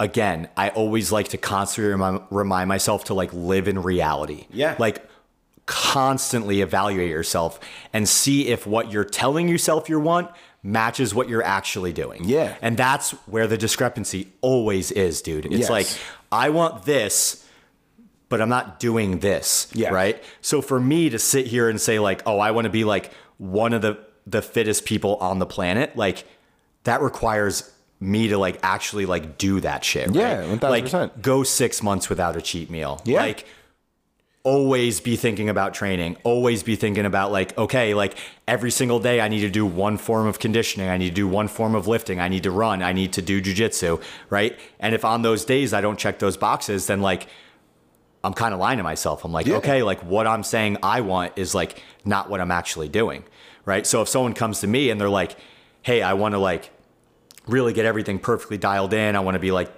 the fittest version of myself. I want to do this show or I want to compete in this thing. I'm going to be like, okay, like then we're going to get serious. Yeah, but if yeah. you're not, that's fine too. All- but like, let's taper our goals then. Right? Exactly. Exactly. Like, like and, and I love what you said about it's like what you want Yep. because that's so important, dude. If you are doing like if you, like you say, if, like hypothetically, someone says they want to do something For sure. but then they they don't do it, they beat themselves up. But it's like, what did you want? Yeah. Did you actually want it? No. Okay, then don't worry, but don't complain that you didn't get to that point, right? For sure, man. you get what you get, dude. Exactly. You got to put in the work. I always like you. If if you take care of the work, the work will take care of you. Yeah, 1000%. Right. That's kind of how I like to to live my life too. It's like okay, like I have these really long term goals that almost have no end, but like this is the kind of occupation or I don't even what do you what do you even call it, right? Life goal or destiny or whatever. Like I've somehow found myself into this world where I'm like really pushing the envelope on like what I can do physically. Mm-hmm. So I'm like, all right, well then I need to actually do that. Yeah. Like all the time. or I'm just like a fraud and I'm just like telling myself something that's never gonna like be real and I'm always gonna have to like reevaluate because I'm like not doing the work that I need to be doing. One thousand percent, and it's like it's like a it's almost like the it is an ego thing, and it's not a bad thing. Like it's what propels you. To, like it, it's what makes you successful, right? For sure. Like, and I, like I don't mean that in a pejorative sense. Like we all have an ego. The For sure. ego's there, right? Yeah. For example, I'll give you an example. Your fucking seminar, which I went to, which was awesome, Yeah. right? That that thing that we did, that workout, That workout, yeah. Okay, so we did kettlebell squats, Goblet squats. goblet squats. Okay. Yep. And then every minute, when that minute went down, you had to do eight. You wanted to do wrestling, um, what's it called, wrestling sprawls, but, Sprawls. but they were basically just mod. They were like burpees, right? Modified burpees without, Modified without dropping your chest to the floor. Just Yeah. a sprawl, ba- up, down, whatever you want to call it. Yeah, it's just a quick explosive movement to like get your feet all the way out into a plank position, jump up, land Yeah, flat. Like, that's it. It's fast. Yeah. Yeah, fast, and you do eight of that, and then whatever it was it. So let's just say, Yeah. so the one minute goes down, you stop doing your squats, you do these eight modified burpees, and then let's just say you finish it with forty-two seconds left. Yeah. Those remaining forty-two seconds, you start squatting again, and then when those forty-two seconds out, and you repeat that, right? Yep. And then the goal was to get to hundred and fi- I, I'm good explaining what we did at the Yeah. Okay. sounds great. Yeah, uh, I'll 100 correct you if, if there's anything wrong. Cool. So 150 um, was the goal. squats. Goblet squats Yep. was the goal. Now you said something before we started, right? Because me and Irvin went for the. Uh, I think I went for green first. Yeah. I went for green, and you said, and you you said it with a nice smile. You were like, men can't go, have to go light blue or red. So I looked at light blue and I looked at red, and I was like, twenty four kilograms, about fifty pounds, and and me being me, Yeah. I go fuck it, go big or go home, and I took that red, right? Yeah. Within the first, The red was 70 pounds, by the way. Get the fuck Just so out you of know. here. Yeah. The red was 70 pounds. Yeah. Fuck off, dude. I did that with 70 pounds. Yeah, that was 70. Dude, I thought it was like, oh, all right, regardless. All right, now I can see Yep. why my legs are destroyed For even sure. five days That after. was 70, bro. Jesus Christ. All right. Well, me, see, Mezzic- Matt Mezzacampo, he was smart. Yeah. He took the light blue, which was still an certain amount of weight. Yep. But he got through the 150 without ever having to change the weight. For sure. Irvin and I and Rozo, we took, we took 70 pounds, I guess. You right? sure did, boy. And uh, we started doing, I knew within the first two sets, I was like, I fucked myself. I knew it. I knew I fucked myself by taking this. I was like, dude, I don't do this type of workout. I'm fucked. But here's the thing about the ego. I What was I proving, dude? No one in that fucking gym gave Nope. two shits if They were I in their own finished. misery, dude. Exactly. They weren't looking at you at all. But you know what I told myself? I told myself that if I don't like like we said, what you do in one thing is how you do everything. 100%, dude. I told myself I was like, if I don't finish this, I Yeah. I, I was like, you're a failure. Yep. I literally told myself that midway through. I was like, if you don't finish this, you're a little bitch. That's Yeah. what I told myself. Nothing Bro, that's, that. that's why I was grunting. I was like, "Rah," like I don't do that when I work out, I but I was I was fucking in pain, Yeah, bro. man. Sometimes you need to go to a different place that you don't really like find yourself in to get through these types of really hard, like arduous workouts. Yeah, and but that's that's where the magic is, man. Like sometimes you need to do something that's like just slightly over your normal tolerance and like find a way through. Yeah. Because now that's your new normal. That's your new tolerance now. Yeah. You already did it. I already So did it. like that's where that constant like what I was talking about like progression and progressive overload comes in. It's like at least once a week, you should probably be doing something where you're like, I don't know if I could do this or Yeah. finish this. Because if you're always doing workouts that you know you can do and like are are within your comfort zone, like yeah, you may still like maybe like put on some muscle or or stuff like that, but it's not going to offer you the same type of like mental benefits that like really hard intense training is going to give you. Yeah. And it you know, it's it's not easy, and that's what I was saying middle of that workout. I was like there's no other way for me to teach you what I want to teach you unless you get yourself to this point. Like Yeah. this is where you learn. Like okay, you're halfway through the workout now. You're having starting to have that discussion with yourself of like I don't know if I'm gonna make it through this. Like maybe I picked too heavy of a weight.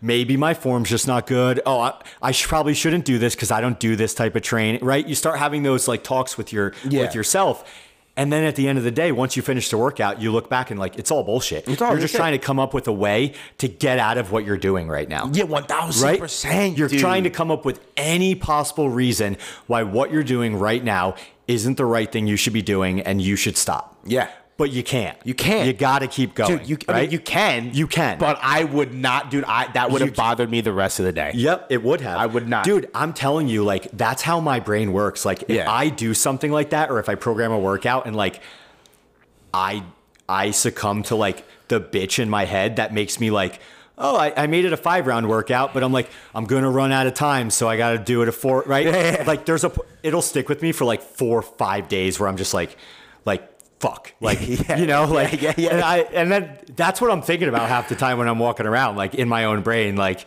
I'm just thinking about like me like constantly mentally progressing past that like next stage i'm like how do i get even farther into that like really deep uncomfortable zone and like Yeah. just keep it going that's what excites me man Dude. that's what keeps me alive man it keeps you waking up the next for the next day like Bro, fuck yeah. suffering is is really enjoyable for me but it, it takes a really long time of like constantly doing this stuff to like fall in love with it almost Mm-hmm. like it's a there's a lot of people out there that that feel the same way, but you know, it's few and far between, you know. But like they're the people that always want to push that envelope like physically. Like Mm-hmm. they're on that like physical path of life where they're like, all right, like I'm just gonna keep going, you know?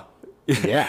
No, like, dude, like, Yeah. It's like, it's like, I can't even explain it. It's just, I don't know, dude. I, I don't know. It- It's like, you know what I've, you know what helps me to get into that mindset? It's almost like what you said before. earlier in the podcast. It doesn't always need to be physical. Yep. So if you can train yourself in a mental aspect, because if you think about it, I love. I like you like reading books about like all this stuff. I love reading books too, but like I, I I learn about like uh I don't know if you do too, but like the brain, like Yeah, 100%. subconscious, love it. connections, love that. So your brain's making the synapt- synaptic connections, right? Yep. When you do something, the more you do it, the less you try to find the excuse to get out of it. 100%. And then when those days come up where you're like, I don't want to do it, you're like, no, it's like it's like ingrained in you. It's a habit now. Now it becomes a habit. Now it becomes your reality. And Yeah. you're like, you have to do this. And you want to do this. So what I would do is I, I get up, I read 10 pages of, of the book that I'm, I'm on, 10 pages. Sometimes I'll go more, but I'll never go less. That's it. 10 pages. I got my water. I got my daily water I do a day. Mm-hmm. And then I do two articles in Italian to keep my Italian up. And then I got these little things. They're not hard, but they're things that I'm just keeping. And see, though, what it does is that keeps, like you said, it it will allow everything else you can momentum. It's momentum. Yep. And everything in your life, you will then approach it. When I wanted to quit, I was like, no, for those reasons I said before, but also I was like, dude, you you even though this is hard as shit and the other shit isn't hard as shit, you have built a thing where you are now disciplined to keep repetition, repetition. You can't like I couldn't quit. I No. couldn't. I just couldn't. couldn't. And, and it wasn't only me. Like we all finished. Like it's not like I'm not. I'm not. This is by no means, folks. I'm not bragging. Right. I had to drop the weight from red to light blue to green to finish that because I was gonna fucking pull something. But um, And- I, it just wasn't an option for me. Exactly. It just wasn't an option. and that's the reality and that's where like there's that part there's that type of training too that's like i think really important for people and not even necessarily always physical it's a lot of it is the mental of like you got to find every sport and every exercise and every you know realm of fitness has something to offer. Yeah. but you need to like do it for a decade right? You you need to like do everything for an extended period of time so you can really like understand what this thing's all about Yeah. right? You most people don't even like really start to like understand jujitsu until they like get their black belt. And then they're like oh okay like now i'm just starting to break in. It's the same thing in everything. It's the same thing in like like powerlifting or ultra running or surfing or anything right? Anything you decide to do you really need to like get your daily dose of it and mm-hmm. continuously do it. So the same stuff you were talking about like every day I read a 10 page minimum and I do this. Like over 10 years like you have no idea the type of compound interest that's going to grow from that from doing that. Yeah, 1000%. So it's the same thing with all these other physical endeavors or mental endeavors is like you need to find a time every single day uh, yeah, I would say every single day to like do something that's progressing you forward, right? Oh, and it yeah. doesn't always have to be physical. I do the same thing. I every single night before bed, my wife and I read every single Love night. it. Right, right next Love to each other. We have book lights. We turn the lights off. We read. Like it's our thing. We love it. I got her into reading, and now she she loves it. She rips through books. I rip through books. Like, and I I try to read absolutely everything because You you read a lot of Stoic, right? Dude, I, read, love that. Well, I, I love Stoicism, and it's a huge part of the philosophy. But I read all t- all sorts of Nice. philosophy. So, like, don't get me wrong, Stoicism resonates with me a lot for sure. Like, it's one of the first types of thing I, I dove into, and I was like, oh, okay, like this is a it's almost like a, a guidebook of like how my brain works a little bit in a lot of situations because I always felt like I was just like very emotionally blunted and like things didn't bother me that much. I was never like too high or too low.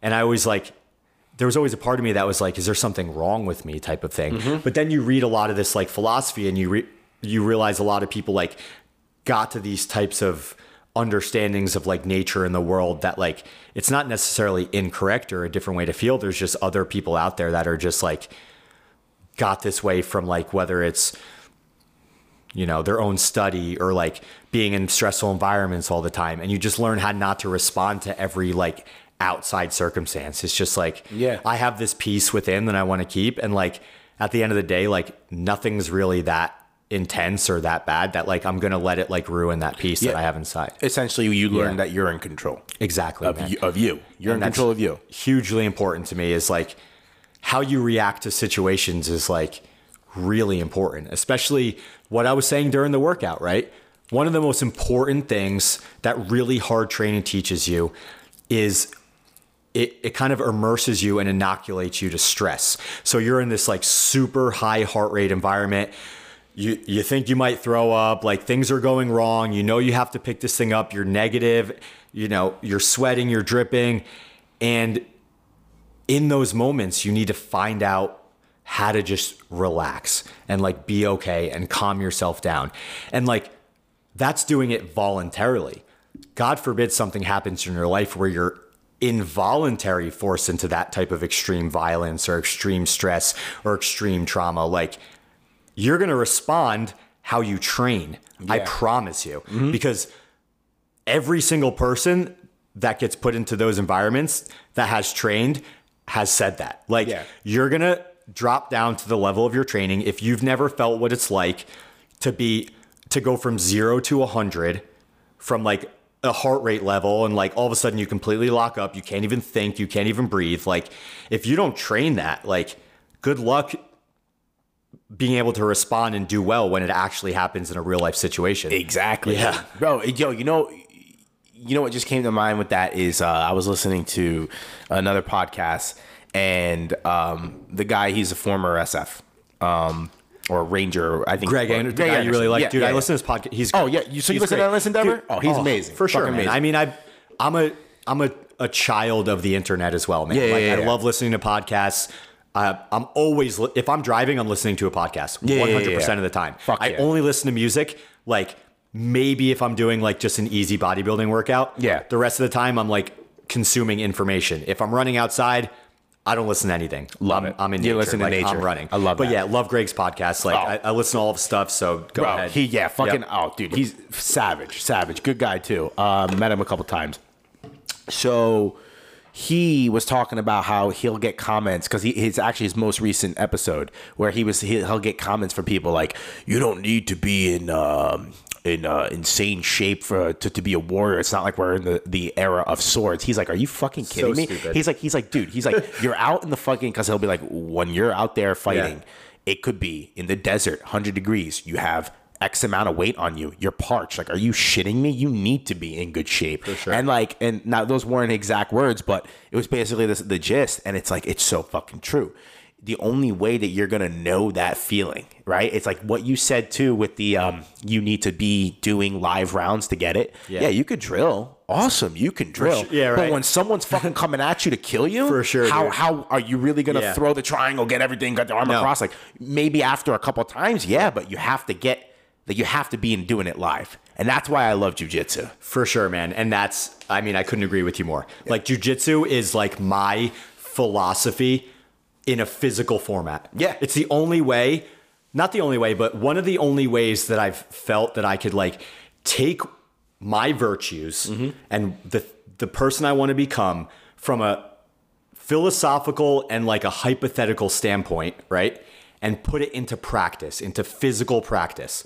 So like that's my that's the goal, man. It's Yeah. like, okay, you want to be virtuous, you want to have courage, you want to have integrity, right? You want to be strong, you want all these virtues that are important. It's like, okay, you get to practice it on a daily basis at night or at noon going through like combat with your friends. It's Yeah, like yeah, yeah. where else do you get to practice that on a daily basis? No. Almost never. Never. You go to some normal job, you stare at a computer screen all day, you go home and you, you do a little jog around the you- you're coming home and, and you've never had to like really like get through those really challenging like things. You know what I mean? And really like understand well, like who am I made of? Like who who am I actually? You know? Exactly, And then when you finally get to go through that stuff, you're like, okay, you Mm-hmm. know, I, I, I just think there's a lot of people that don't want to know. They don't No. like they're afraid to fe- to feel their inadequacies, and you just can't be. And yeah, Yeah. I, I agree with you 100. percent And I and Yeah. in my opinion, I feel like the reason why people don't want to do that is because one or two things. Maybe an ego, right? That they just Yeah. don't can't get over,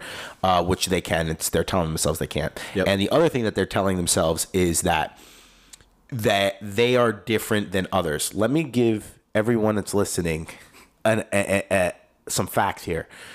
We are all capable of accomplishing absolutely anything. The only way we will not is if we don't A, don't try it, or B, give up.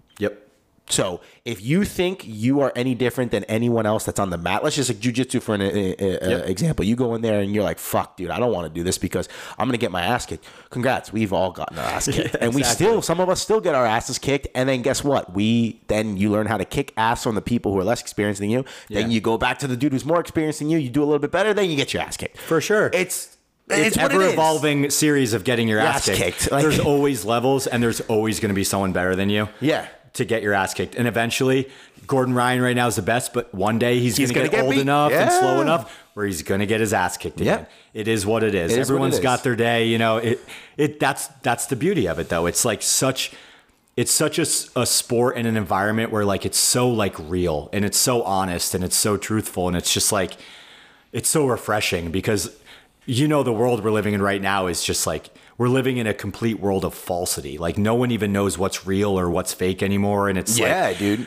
all these men and women are having these existential crises because they don't feel like they like know who they are or what to do and everything's fake and everything's like weird, Right? man. And it's like What the fuck? and then you go to jujitsu and you're like, oh, this feels real. Yeah. This feels like a, a thing that humans should be doing, right? Or you're like walk in the woods and you're like, oh, okay, life's not so bad, you know? It's like, Yeah. yeah, if you're struggling in your life, man, like get out and do cool shit. Like get out and suck at something. Like get immediately, right? If, if you're trying something new that's really challenging, you're gonna suck for years. Yeah, just and fuck be- it. who cares? Who cares? It does not matter, dude. I've sucked at so many things, and then you get guess what? Like eventually you don't suck. Yeah. Like I learned I taught myself to play guitar. I taught myself to play Fuck piano. yeah.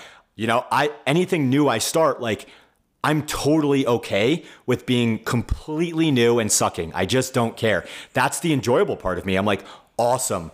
You know, the same way my my brain works where like I get good at things really quickly, I also get bored of things really quickly. Yeah. So if I get to a certain level where I'm like somewhat proficient, I'm like, all right, that's kind of old news now. Like what's next, right? Yep. So like me, the way I like to experience life and the things I like to do is like constantly learning new things and like starting over. And I'm like, awesome. Like yeah, yeah, I got this new thing that I like to do.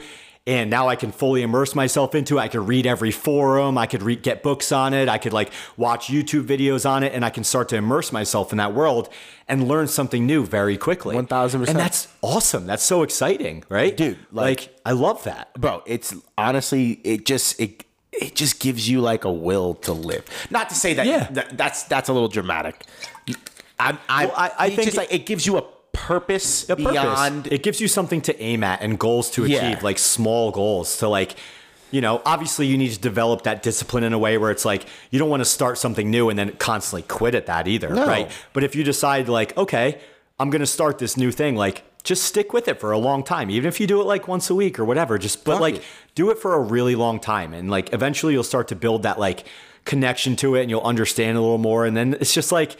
And then you'll understand how to learn. Yeah. Like the art of learning is like a, it's something you can learn. Yeah. But guess how you learn how to learn? You got to learn new shit. you gotta learn shit literally you got to constantly try to learn new shit and like figure out along that road of like, okay, like this new thing I'm starting is very unique and it's not very much like the other things I've been doing. So like I need to level up a little bit. I need to get outside my comfort zone and maybe learn something new to learn this new thing. And that's exciting too. Yeah, It's like don't be fuck yeah. scared. Don't be scared. To scared. be new at shit. If you're showing up to jujitsu and you get disgruntled because like after six months to a year, like you're still really not doing well, it's like, yeah, that's the point. Like, Yeah. that's that's why it's cool because like people actually get really good at it, and then mm-hmm. you like it works, you know, dude exactly. It's like it's like a form like there it's legitimate you know? And also too i'll even add on to this too because in society we have been ingrained and it makes sense like a lot of things you do it you do it for a while and you get good at it but it doesn't always have to be long and arduous.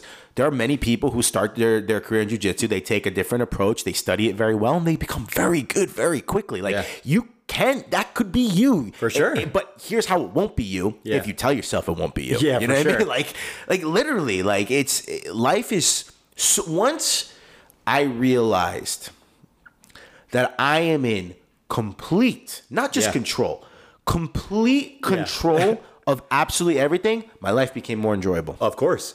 Well, that's where you know you start to use all those like you know funny terms and all like the influencer terms and everything, right? Like th- when you were saying that, I thought of two things, right? l- Jocko, right? Yeah. Everyone listens to Jocko, but don't get me wrong, I love Jocko, but like, you know, it's it's very militarized Yeah. and like blah blah. But like the one thing I really took away from him that I that I think is absolutely real and I use like every day of my life is that like discipline equals freedom. Mm-hmm. Like, dude, the more I'm like locked in and do my shit and like do it every day and like the better my life becomes. Like Yeah. in every single way. 1000%. Right? And then also I think maybe your boy is is the guy that said it, like no one's coming to save you, man. Oh, yeah, he- yeah, he- that's like, but those two that's the same thing in two different sayings, right? Yeah. Like you need to be disciplined, right, to get that freedom that you're looking for, and like, but like also like it's on you. Like, Yeah, no dude. one's coming to save No you, one's bro. coming to like, save you. If you, if you have goals in your life and you're like failing at them chronically and you're and you don't know why and like it's it's your fault 100% 1000%, like, dude. you just got to do more of the things that you should be doing and like it'll slowly get better like Absolutely. For sure. And then the more of us that like understand, I just say more of us, like the more of us as humanity. Yeah. Once we break out of it, I think there's a great a great awakening happening or people and I think you've touched on it before, like people are like, what the fuck, everything's weird, blah blah Yeah, blah. man. I think there's an awakening happening. And I think once everyone everyone is eight billion people, let's just say the majority realize it, I think our world be, is going to become better. Will it become worse before it gets better? Sure, possibly. Yeah. But I think once everyone starts to realize their full potential, there's going to be less um, immaturity. There's going to be less, uh, like, uh, you know, there's going to be like people are lashing out now. Look at it. You know how many you go on the streets, right? And you got there's crazy things, right? Like Yep. it, it's it's drugs, it's mental health, like obviously. But if we could take all these people, these badasses from the streets, right, or whatever, mm-hmm. all these tough guys, and put them in a fucking gym, Muay Thai, kickbox, boxing, jujitsu, wrestling, and they see how badly they could actually get killed, they're not gonna be a bully anymore, dude. They're not gonna be a bully Yeah, anymore, man. man. Like I'm sorry, but they're not because part of knowing the tap, the the art of the tap, right? You tap out. Essentially, for those of you who don't do jujitsu, and maybe for those of you who do jujitsu that don't think about it often, essentially, what are you doing? You're giving up. Great, because if you don't give up and someone has a choke in on you, you're dead if they don't fucking give up. and then guess what? If someone's got an arm, they got you on a heel hook. If they got you on a heel hook, and and they don't honor your tap, goodbye to your knee. Your Yeah. knee is fucked. For sure. Your ankle is fucked. Yep. Like you start to realize, oh, for that second, my life was in that person's hand. My leg was in that person's hand. Yeah. And you start to be like, okay, I'm not gonna be that much of an asshole anymore, maybe on the streets. And not that I was before, but those people would start to realize that. I don't know, man. Uh, I don't know. I think there's like, like I think we need to get back to that. Like you said in the beginning of the show, you said long form discussions. For sure. One, yes. Two, the thing with jujitsu, and this is something that Greg says too on his show, camaraderie. Think about it. You're on the Just- mats, that's what bro. I was thinking, man. Camaraderie. That's why it builds that relationship. Fuck that, yeah, dude. That sense of community, that that tri- like that tribe, right? Yes. That tri- and it, that's like you know that's a big thing that's always talked about amongst the veteran community and why it's so hard and why so many veterans you know commit suicide and every, Mm-hmm. because you lose that that tribe of people that are like you, right? Yeah. And this is something definitely I want to dive into a little bit Mm-hmm. um, because it's something I'm really passionate about, and it's something I I always try to be really vulnerable with is like mental health, Yeah. right? Especially for men because uh, I, I didn't get into it too much, but like I had a friend, a really close friend of mine that took his own life. Oh, I'm so sorry. Thanks, man. It was, and it was one of those things that like I almost like think about my life like before that and then post that because Uh-huh. like it, it was such a thing in my life that like I don't even know how to describe. It caused me to go down so many thought patterns and roads that I would never in my life even think about or consider until it happens to you in such a raw way.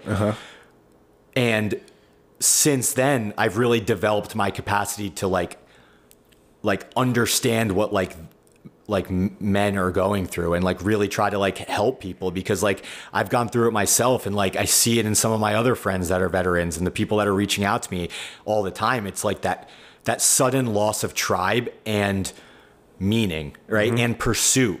It's like when you're in the military or you know whatever right? It's not even the military. It's but it's a very type of male or even female. I'm just speaking as a male because No, I am a male Yeah, yeah, and it's easier, right? But you know, it's the same thing with with females. But there's this sudden loss of like people that are like you. Yeah. And I think that's where it gets really challenging because like there's a certain type of person that always wants to like excel or push themselves to be better or like not do the status quo or people that are kind of counterculture type of stuff, you know what I mean?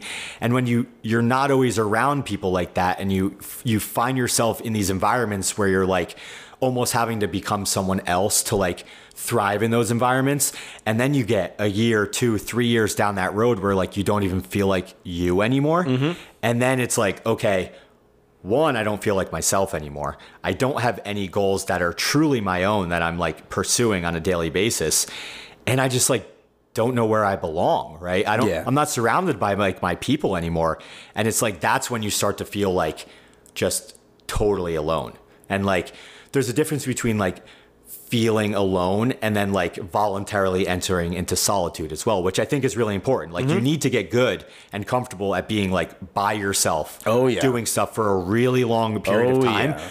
but with the with the thought process of like this is positive and i'm learning how to like be a better version of myself with myself versus negative Yep. being forced into like solitude or into like being like alone or feeling like you're alone. And I think that's where a lot of men, young men for sure, or men getting out of the military and stuff that are struggling because it's like I had this identity, I had this sense of purpose, and now I don't have that anymore. Yeah. So like, what next? And the answer is jujitsu. right? Every single one of my friends that comes to me and is like, dude, like, I just like, I fucking hate my job. Like, I don't know what to do. Like, I just, I'm like, just fucking start jujitsu, man. Like, immediately within the first day or two, you're gonna meet like at least two or other, two or three other people that you're like, oh, this person's got that like warrior archetype, or they're like, they're like locked in, and it's like, okay, cool, like. At least I'm surrounded by other people that are like constantly trying to get better. Yeah, that's a good environment to be in. Fuck yeah, you know? dude! It's gonna pick really you good up, environment dude. It's gonna pick you up, absolutely. And that's a very your whole that that whole thing you just mentioned about like what's the per like behind like the suicide and all that. Yeah. I think it's extremely important for everyone to maybe just go back and re rewind to that where Keith started because think about it. Like think about the system. Like that has a lot to do, even like you said, outside the military, bro.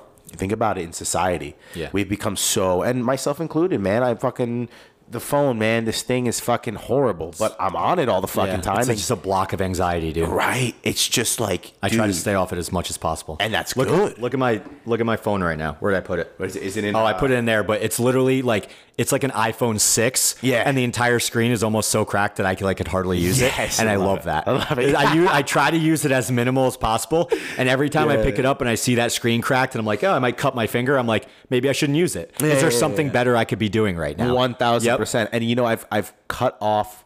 I wouldn't say completely, definitely not completely, Yeah. but I'm not You going on. Instagram as much anymore. Uh, and not that I was like always on it, but uh, there's nothing to check on there, dude. Who gives a shit? There's nothing to check. There, there is.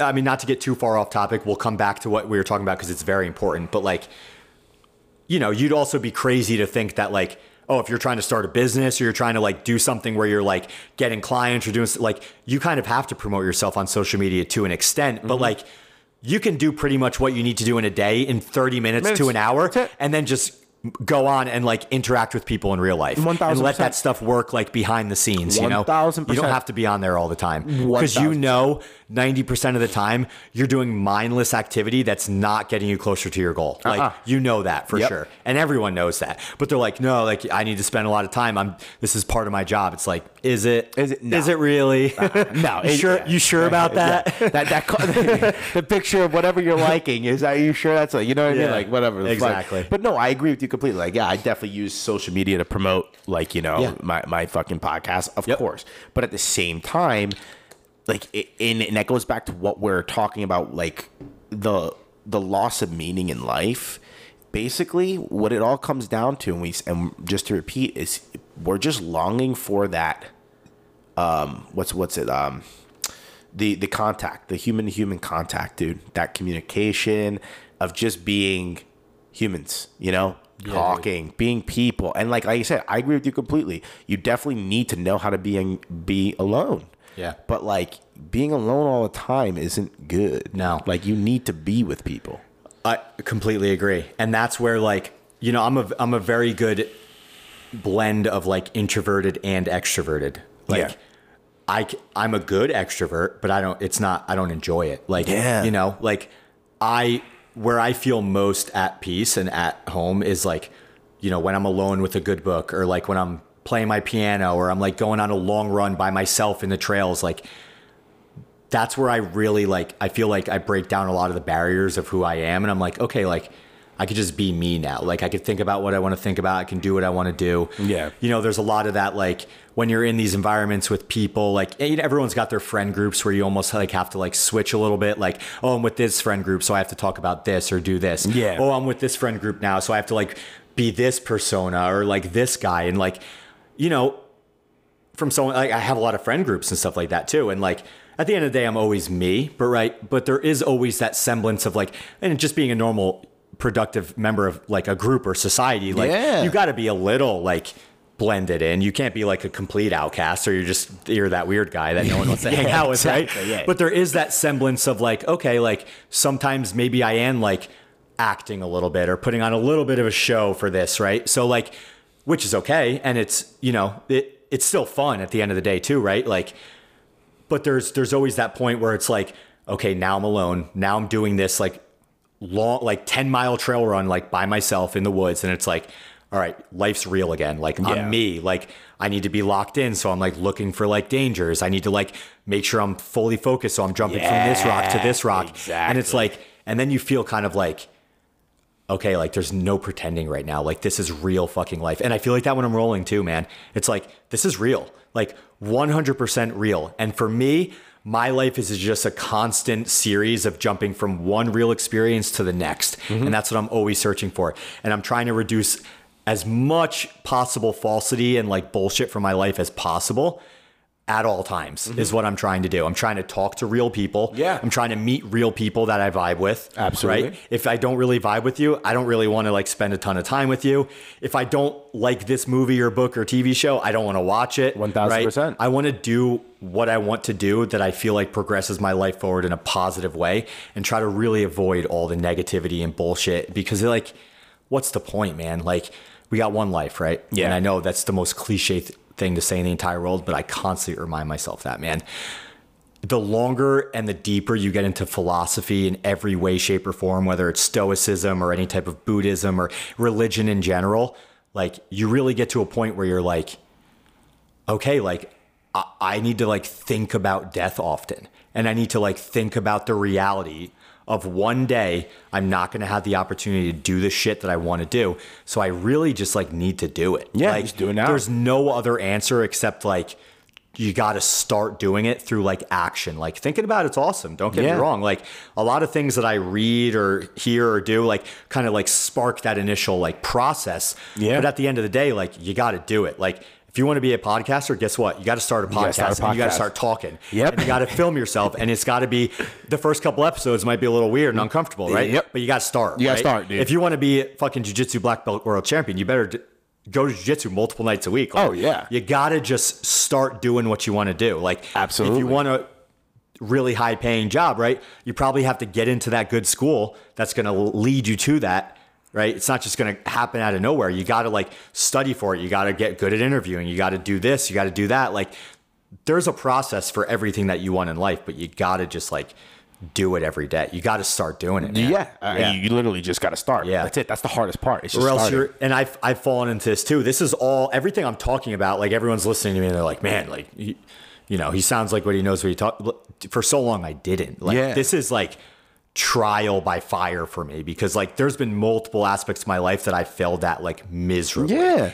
and I had to like one you can, like you can't give up so you have to like really be honest with yourself reevaluate who you are and what you've done wrong and really try to work on getting better at that so like everything i'm like talking about today is purely from me and my own failures and like having to like develop plans and like shit to get through this because like i've definitely there's aspects of my life still that i like i just can't get right Yeah. because of like you know there's things about me that i think like the positives outweigh the negatives right and there's a lot of things that i'm really good at but i think the capacity that I have for being really good at those other things takes away a lot of like the other parts of my life that maybe I'm not the best at because Mm-hmm. I'm putting so much more effort into the other things. But like, I also know too, at the end of the day, it's like, it's, it's, I can get better at those things I'm not good at. You know, I just need to maybe take a little bit of the energy of the stuff I like to do, Yeah. and put it into like the stuff I don't want to do, and, that's my own reality. You know, And guess what? You in doing that, you may then like You you like don't it. like it. exactly. Right? Right? You don't know. You don't know probably don't like it because you're not good at it. Yeah, exactly. Essentially, dude. But you know what's you know what's so funny about that too? I, I agree with you completely because I'm also doing the same thing where I literally left a job, a career of six years, and you know what? I don't. Everyone like they get like surprised when I tell them that, and at first like, oh my god, you left that for here. It's like, dude, first of all, this is not. I'm not the end. Like I'm not quitting. I'm gonna find the way that it is. Like all the the shit I said I was gonna get as a kid, right? I'm still getting it. I'll find a way. Trust me Yes, you will. but the, the thing is like at least we're and, and it's not just us it's a lot of other people too are doing what they like and i think that's what they're important like you're they're exploring we are exploring you know my opinion not saying i'm right or wrong just my opinion from like the generation above us or the or the i should say like our parents generations or whatever not saying that first of all every generation has their good things and bad things. For sure, 100% so but the one thing i could see with these generations is it seems like there's something that's missing in those generations that is leading to a lot of and and I'm not picking and this I'm not if this is one of you that's listening I'm not saying you're a bad person. I'm just saying hear me out. That's leading to a lot of divorce. That is leading to uh uh people uh, killing themselves or being miserable. Like just being miserable you you hear it all the fucking time and it's not all of them but you, these mega successful people. And then when you like you hear from oh yeah but they're or you just see how they act to, toward people and they're very rude. Well they're miserable dude. Like if your life was so great you wouldn't be being rude to people right? Or then you hear through the grapevines oh so and so's depressed. What do you mean so and so's depressed? Motherfucker's got like the life. Oh does he?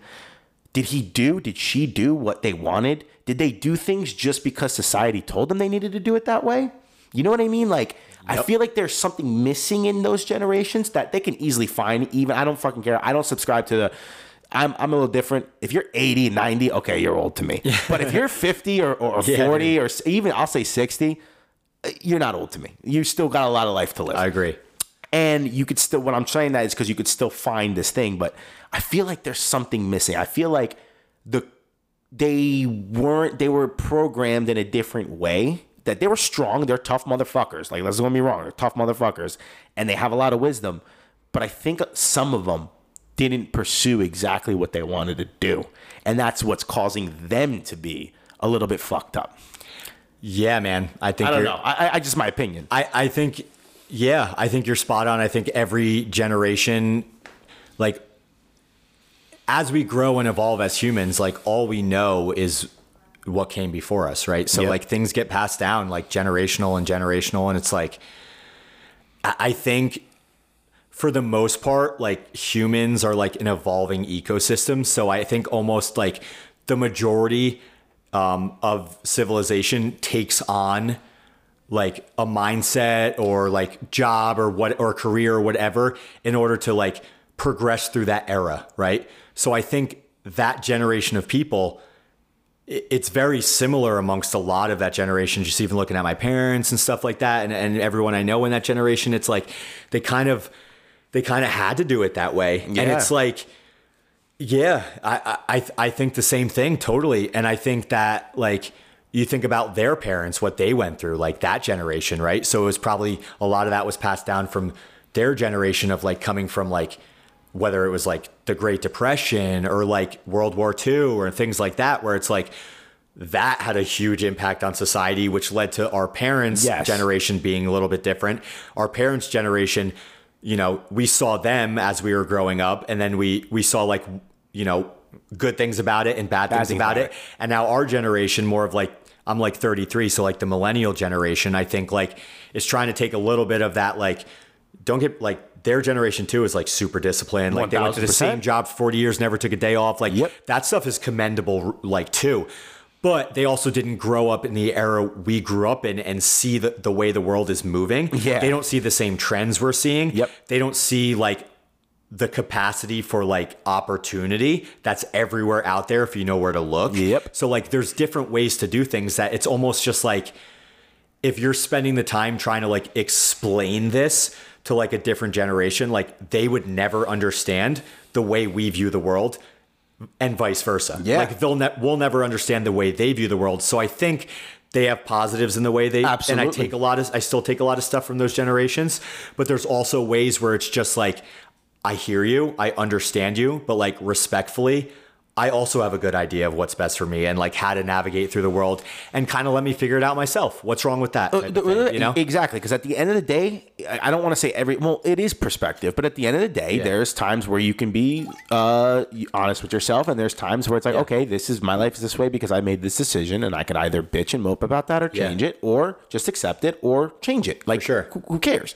and I I like that you said that too it's like respectfully I know what's best for myself even if if it's in the same generations fuck it let's just say it's your best friend or your homie or whoever for sure. and they give you and you look up to them and they give you advice right and you're you're thinking about advice you're like oh okay i could see how they were successful in this but this doesn't really resonate with me it's okay to be like okay i won't take their advice like it's or, okay Or take pieces of it. pieces of it bits right? and pieces Then that's I think if you're the type of person that's like open to opportunity and you're Yeah. always interested in multiple different subjects and like different types of people, you'll take different things from different people and you'll form it into your own view of life and your own Yeah. vision. And that's the cool thing is like the longer you're surrounded by people and the the this is this is the real part. The better you know yourself, the more capacity you have to like hear what someone's saying and be like, okay, I see where there's parts of that that I could take, but there's also a big part of that that I'm just going to throw away immediately because I just know it's not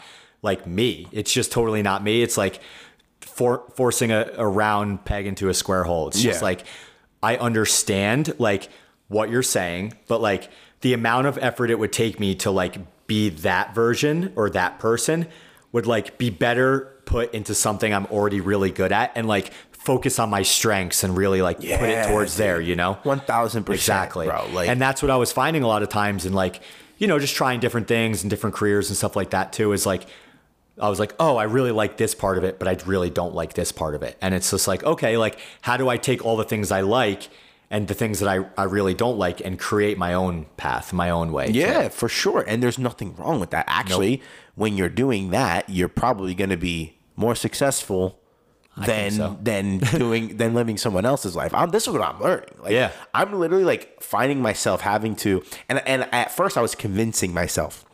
And then I realized I was like, I don't need to convince myself. Yeah. This is the the decision I'm gonna make.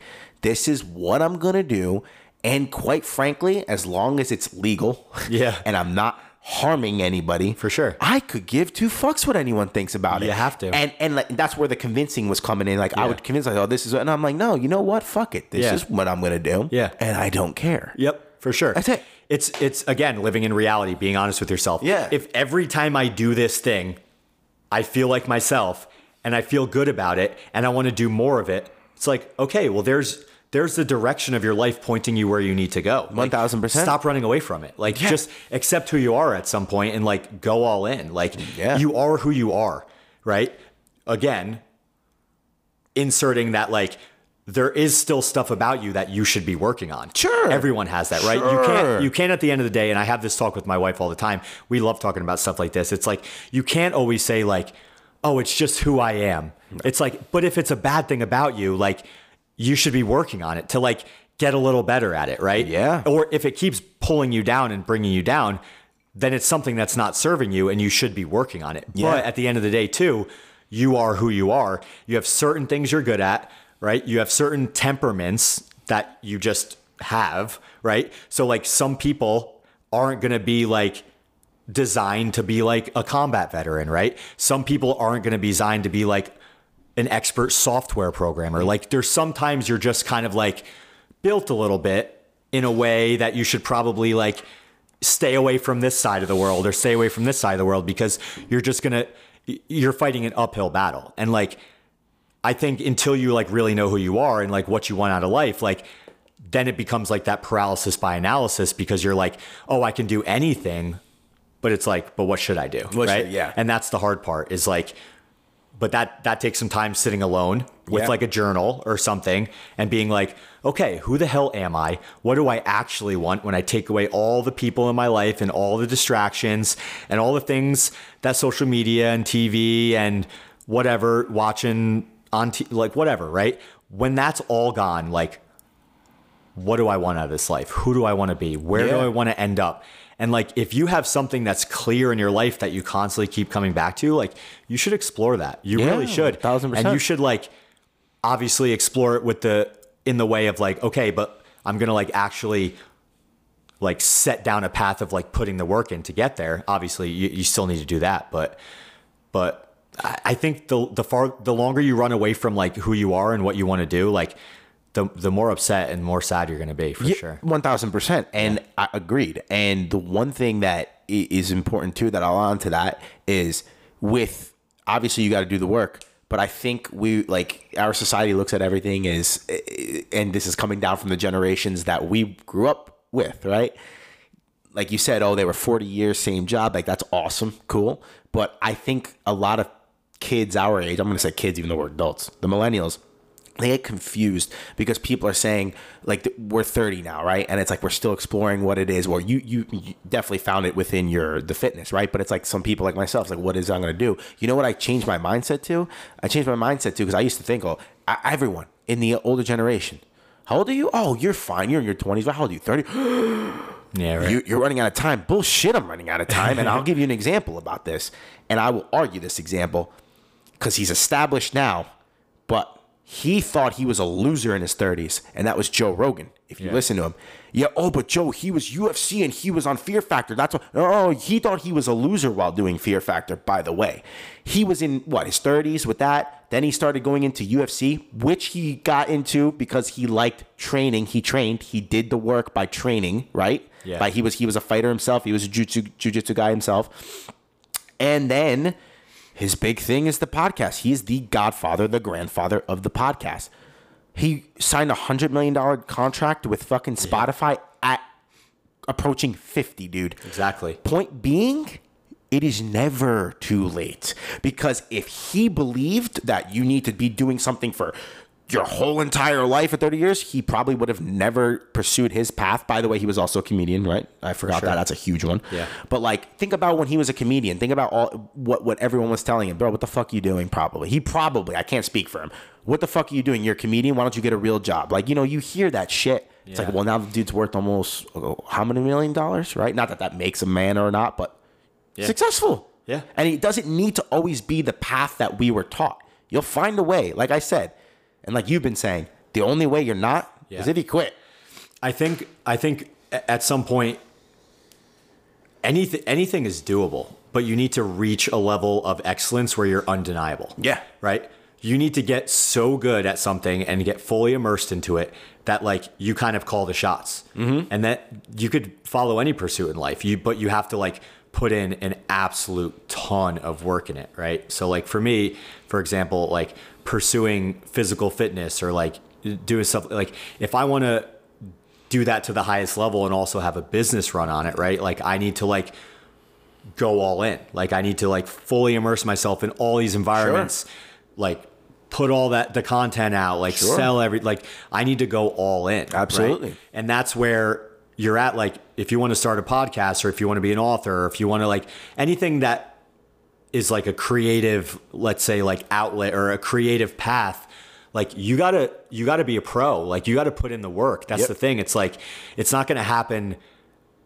It's not gonna happen if you don't like wake up every day and be like, oh well, I didn't have the motivation to write today, or I didn't have the motivation to like talk about this topic today. It's like, well, then you're not a professional. You're an amateur, and you're gonna get c- compensated. You know, Yeah. according to that. Exactly. It's like you got to put in the work if you want to create your own path. Like you have to treat it like most people go to like they're nine to five, right? And they work literally eight hours a day and they're there. They sit there, they do the work because their boss is like making them get these deadlines and doing all this stuff. Like, what if you put that same amount of effort every single day, if not way more effort, the same time frame into something that you were passionate about, into like getting yourself to the best possible level of that? Like, where would you be in a year? Right. Right? You would be like you would be a professional and you'd be able to do it.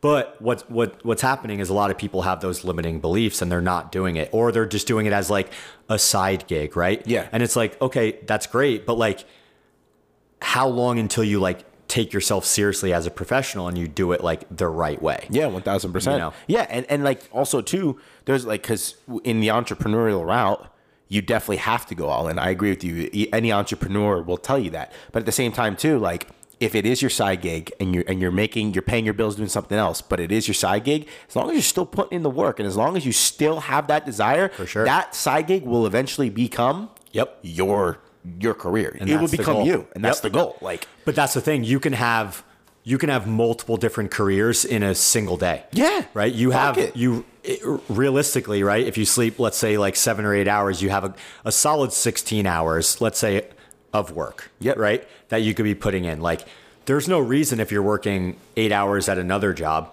Right. And you're making the money that you need to make to support whatever you're doing. That other eight hours, like you could still be working towards something that you want to build not? and like you're doing basically two jobs in one day so like yeah they, they're both going to progress very fast like but you need to put in the time is really what i'm coming back to One thousand percent, And you and- have to And even and I'll even go as further as this because a lot of people are probably like, "Well, you just said eight hours and eight hours, and then I'm sleeping. How about you're doing jujitsu? Okay, fine. Let's be realistic. You got eight hours at your job. Okay, you do one hour. Let's just say you train Yeah, one right. one hour a week. Now your commute there. Let's just say in total, Yeah. let's give it two hours Sure. of your day is dedicated to jujitsu or whatever. Then you do uh, an hour of working out because you want to lift too. Great, Uh-huh. three hours.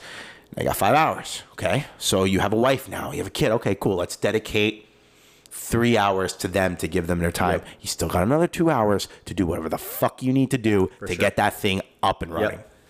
and then i'll throw something else in there too okay so the way you look at like time management and stuff so we, we just did all that math we got down to like two hours Mm-hmm. right now what if in those other hours you were carrying around a notebook with you right and every time a cool creative idea for your other thing popped up you wrote it down right Bingo. or when you are driving from your one job to go do your other thing, are you listening to a podcast that directly relates to you getting better at the thing you're about to be doing? Right? Yep.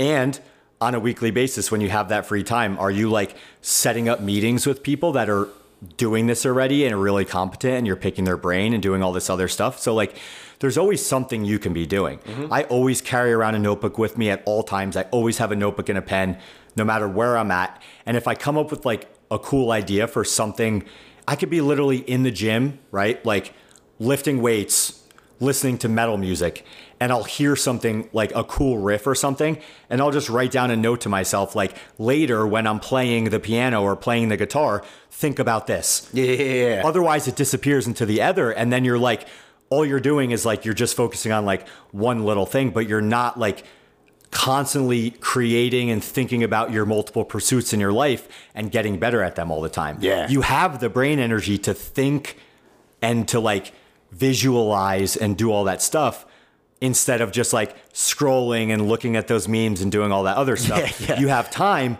to think about the other things in your life that you want to get better at and like strategize and plan and like dissect them.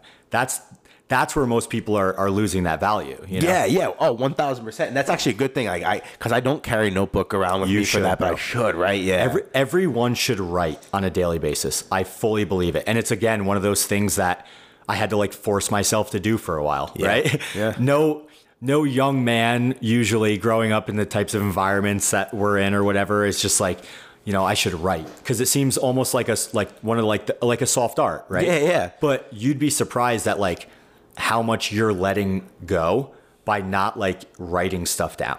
Like even just you don't need to like write to like solve all your problems, which I think is really good, and you should do that anyway.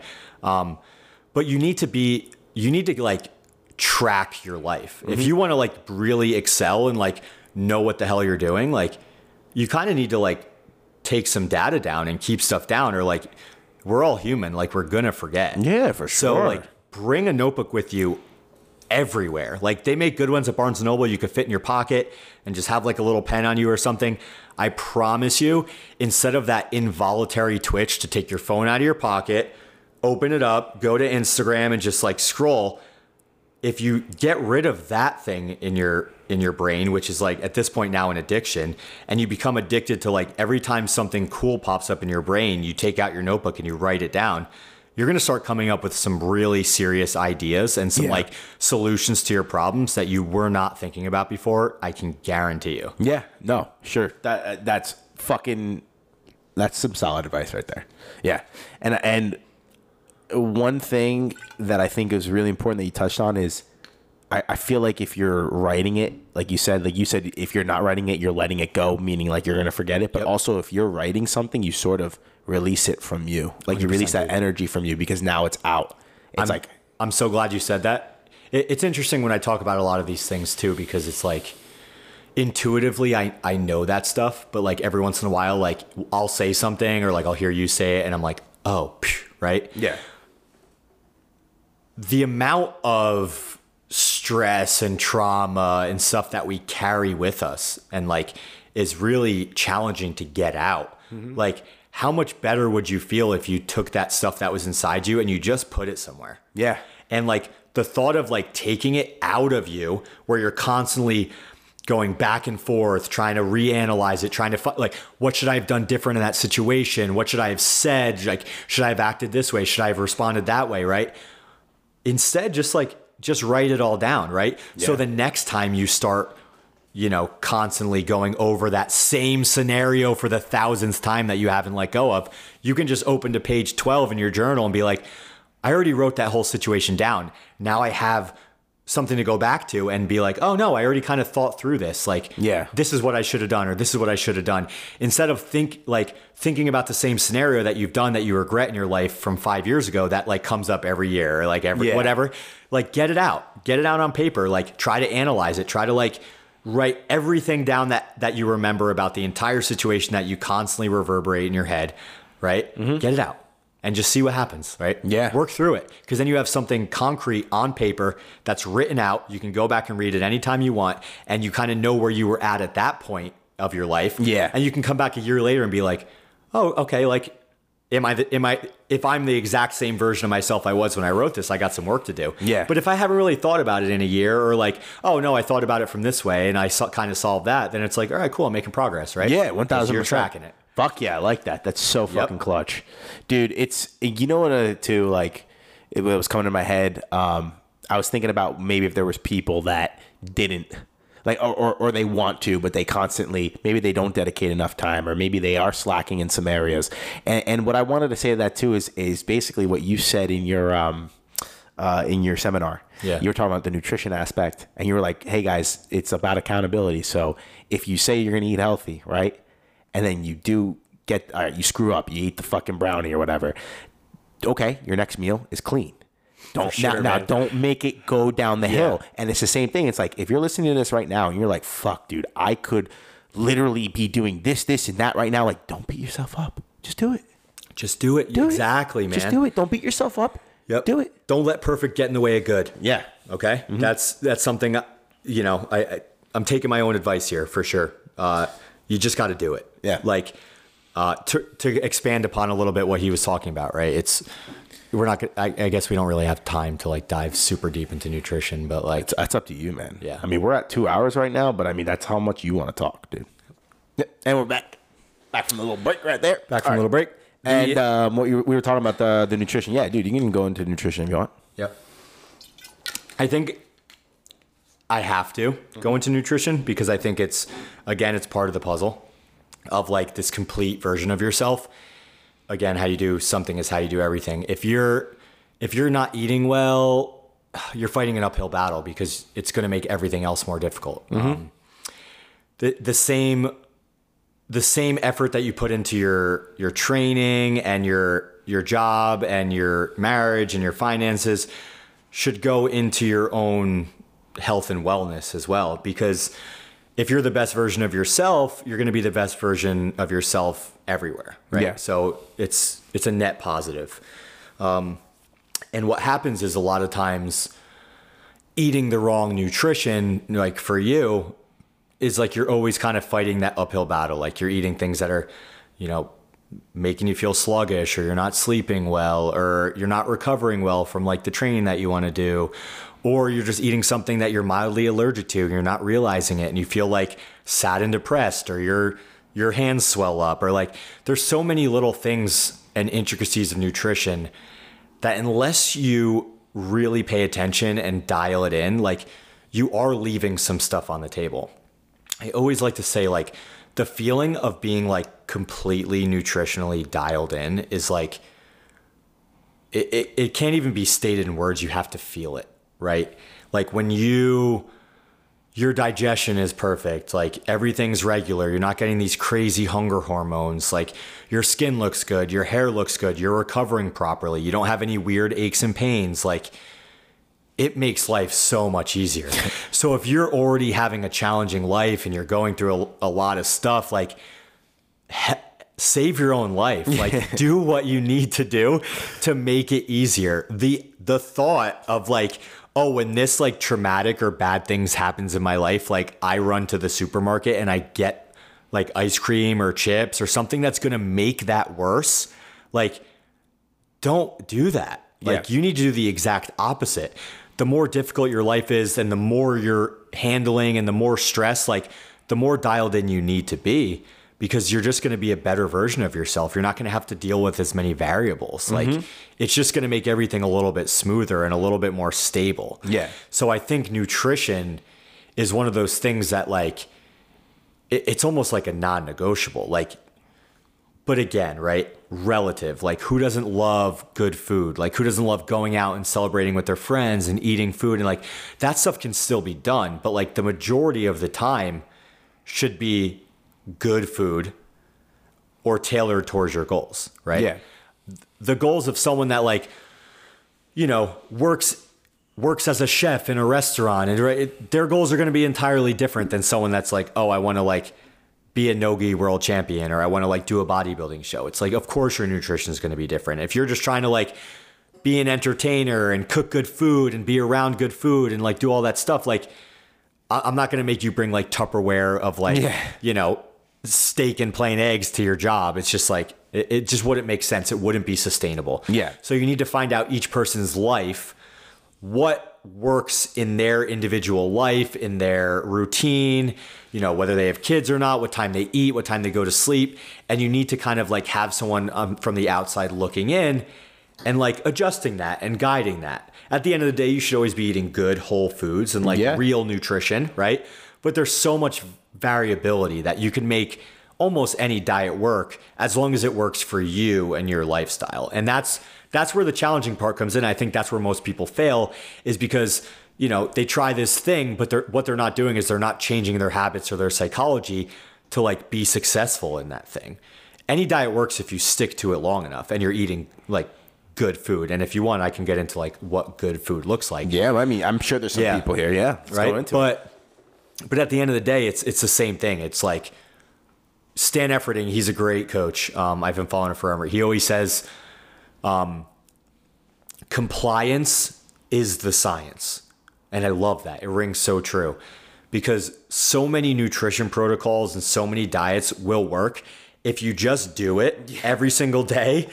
And you don't deviate whatsoever. Yeah. Most people get two to three weeks into any new eating protocol or any new diet or nutrition, and things don't happen right away. And then they look for the next best thing, or they move on, or they or they they add in this thing because like this thing is perceived to be not working. It's like no, just pick like keep it simple. Pick like two good sources of protein, two good sources of fat, two good sources of carbohydrates, and just like eat that same thing for like the next six weeks and tell and come back to me and tell me you don't feel amazing. Yeah, yeah. Or come back to me and tell me you're not making progress. It's like impossible. It's like thermodynamics. It's like energy in. It's like if you're eating good food and you're training and you're doing all the other stuff you should be doing and you're sleeping right and you're not like poisoning yourself with a ton of alcohol all the time or a ton of other stuff, like you're going to make progress. There's almost no way around it. And then from there, we can tailor the intensity towards your goals. Yeah. That's that's where you need someone from the outside looking in to help you out with that stuff. Yeah, no, that's that's that's extremely important, and that's like,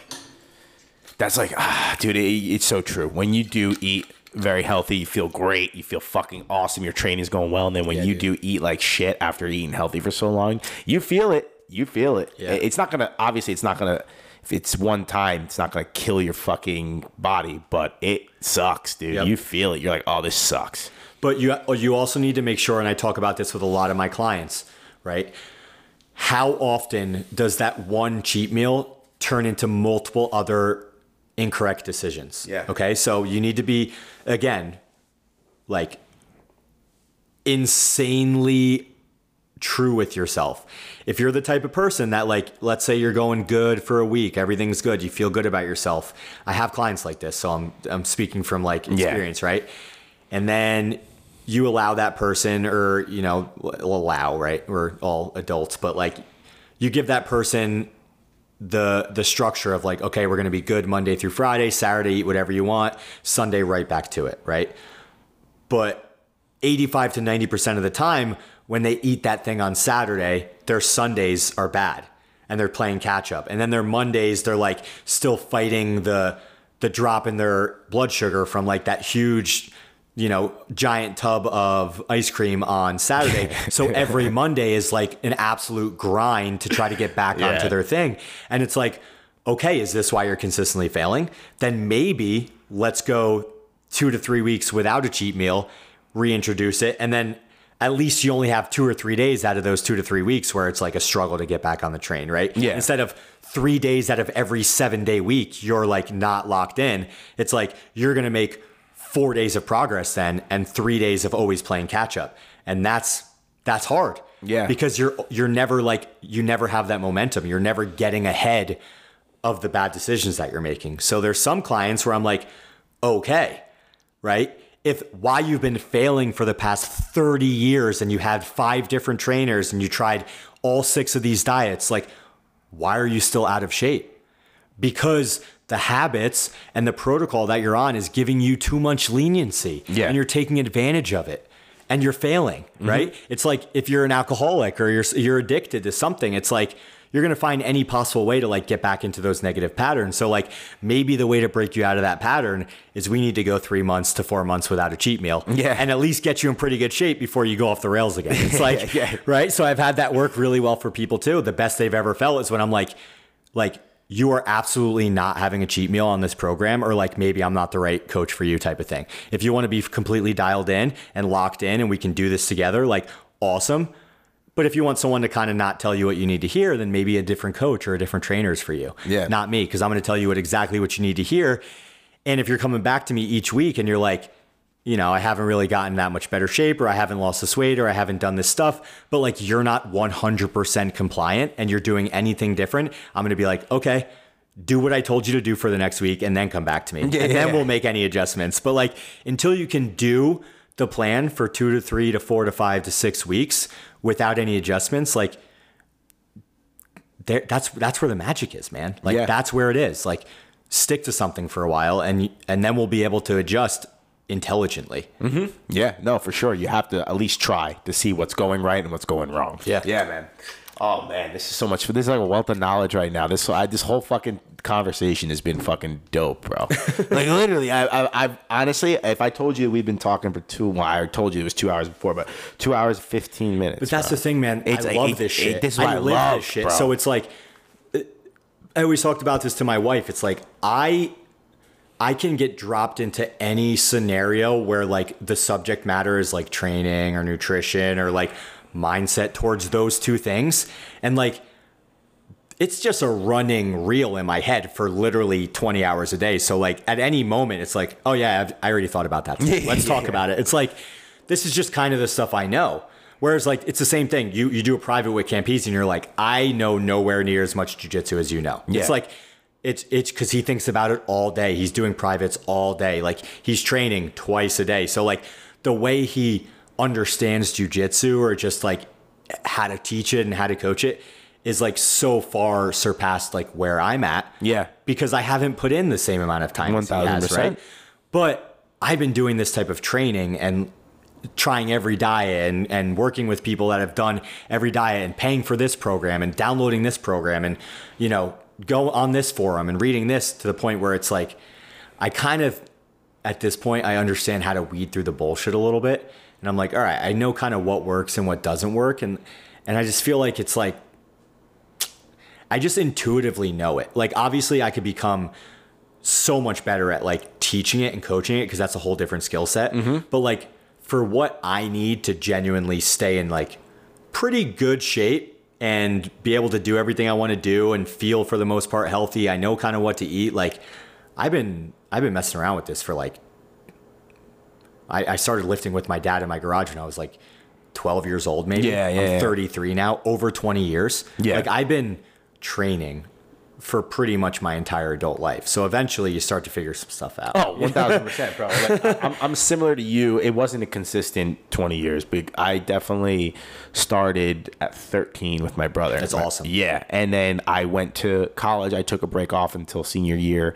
Then I was like, then I was heavy into it. And then I stopped. But now I've like, in the past, the past like two years, I'll say maybe in total from 13 to 30, that's what, tw- that's 17 years. Yeah. Maybe a total of 10 years of lifting. But these past two and a half years, absolute disciplined, absolute not fucking falling off, will not fall off. Yep. And this is like where I've hit it. And I got to say, man, out of every body type I've had from high school to now, um, this is probably the best shape I've ever been in. For sure, because you're taking it seriously. Yeah, and that's really that's what I always like. I want people to feel what it feels like to like be dialed in. Like, man, imagine who you would be in six weeks if Yeah. like every single day you ate exactly what you were supposed to eat, you slept eight hours, you did one type of conditioning workout, and you did one type of lifting workout. Yep. And the conditioning could be like jujitsu or something, right? You did something where you sweat like crazy, and you did something else where you like tried to build your muscle or just build stability or just like kind of go through your own body and heal some like little like injuries or little things. A lot of times when I'm in like the weight room, that's what I'm doing. Yeah. I'm like scanning my body and I'm like, okay, where do I feel off? And I try to like build those areas of my body to like make everything like kind of healthy again, right? Yeah. That's a lot of the a lot of what that is. It's like you can almost think of it as like physical therapy, like prehab or rehab, right? That's a lot of what I do, especially since jujitsu right now is kind of like my main thing for Yeah. sure. But like think of where you would be in six weeks if you did that every single day and you didn't stop and you didn't take a day off. Like it feels so good to be that dialed in. Like you can what I I, I wrote this in in like a, I forget where I wrote it. I think I wrote it in my own journal actually, where the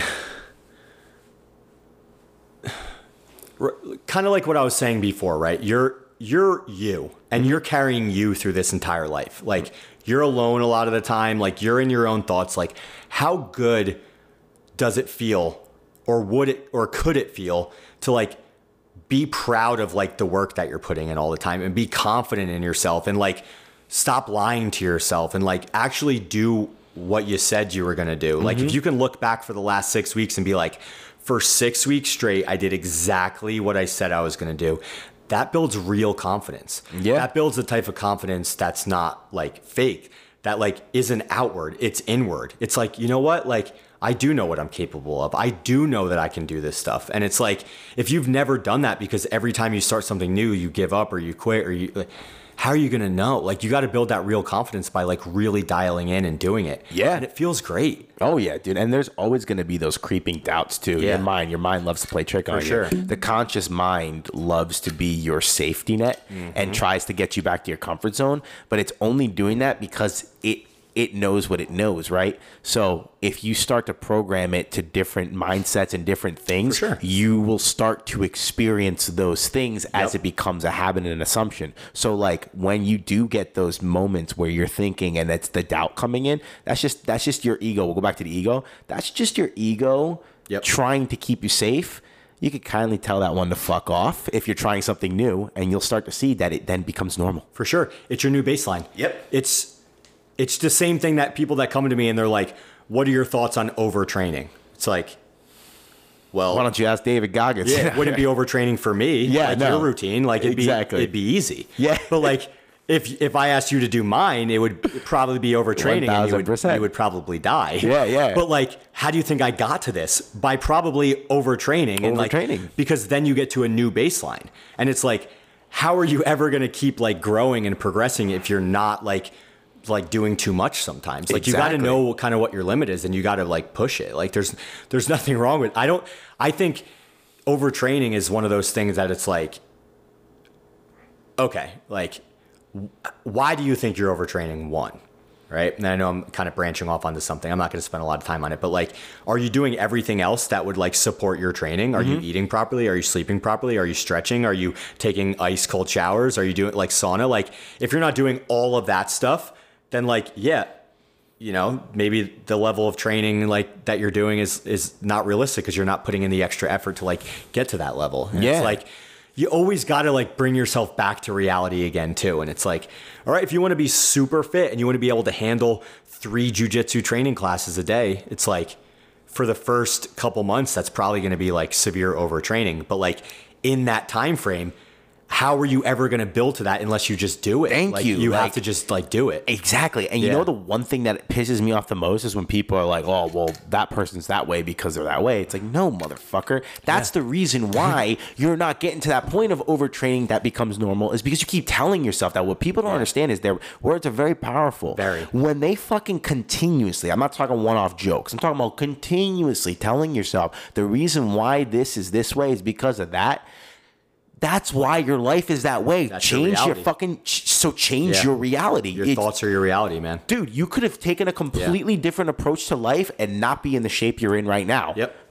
What? Easily, dude. Like what? Yeah, easily. Like- I, yeah, I, I mean, there was points in my life where I, when I was younger, like I, I, had, I was not an athlete whatsoever. Mm-hmm. You know, it's like, but then I found my way back somehow. It's like you need to, you need to do it. Like you need to Yeah. force yourself back into these. Like if you're right now, you look back and you're like, oh, you know, I was a really good high school athlete, or uh, you know, I, I played this sport in college, and I just like had kids and let myself go or like I got this job and like my schedule wouldn't work. It's like it's not too late to like No. do it now. Do it. Like I'm telling you right now, you can do more than you think you can. And again, guys, I'm talking purely from like what what I know, right? Which is like physical training and nutrition and like the kind of mindset that accompanies this. Like I don't have my life all together. So like when it comes to all that other stuff, like you don't need to take my advice whatsoever. Yeah, yeah. But when it comes to like training and getting in better shape, like it's kind of what I know. So that's really all I'm talking about here. Like Yeah. you know, I'm still a young guy, I'm still learning. Like there's so much aspects of life that I'm like still kind of like not that good at and I'm really trying to get better at. But from a physical training standpoint, if you want to get in good shape and you're coming up with an excuse in the day why you can't work out, like you're wrong. Like there is a s- point you can work out, sneak off in work to the bathroom and do a set of 10 squats. If you did 10 squats, squats. you worked out. Bro, think about you can do anything. Like it's better than nothing. Like you worked out. The momentum is there now. Bro, Like, the 30 minutes that you're talking yourself out of going of why you don't want to work out could have been spent, like you just said, Yeah. walking. Yep. Bro. if you're at work or whatever, or you wake up an extra 10 minutes early in the morning, or you do whatever at night, and you do a set of 10 push ups and a set of 10 squats, and then the next day you do 11, and then the next day you do 12, and the next day you do 13. By the end of the year, you're going to be a stud. Yeah. And you don't understand that. That takes what? 15 to 20 to 30 seconds a day. Yeah. But like it's eventually gradually going to increase, which will take one to two more seconds each day. And by two to three months in, you're doing sets of 20, sets of 30. Or you get to a point where, okay, like I've reached 14 of each, right? And I can't go anymore. Okay, now set a timer, try to do it faster each day Yeah. for the next three, four, five weeks. All right, then try to increase the number by one. There's always some form of progression that you can you can reach, but you're not looking for it. You're looking for excuses versus like, okay, how do I make this work for my life? Yeah. For sure. Absolutely. And this is what I do when I, so every person I train, I sit down with them just like we're doing, and we talk for about an hour or two.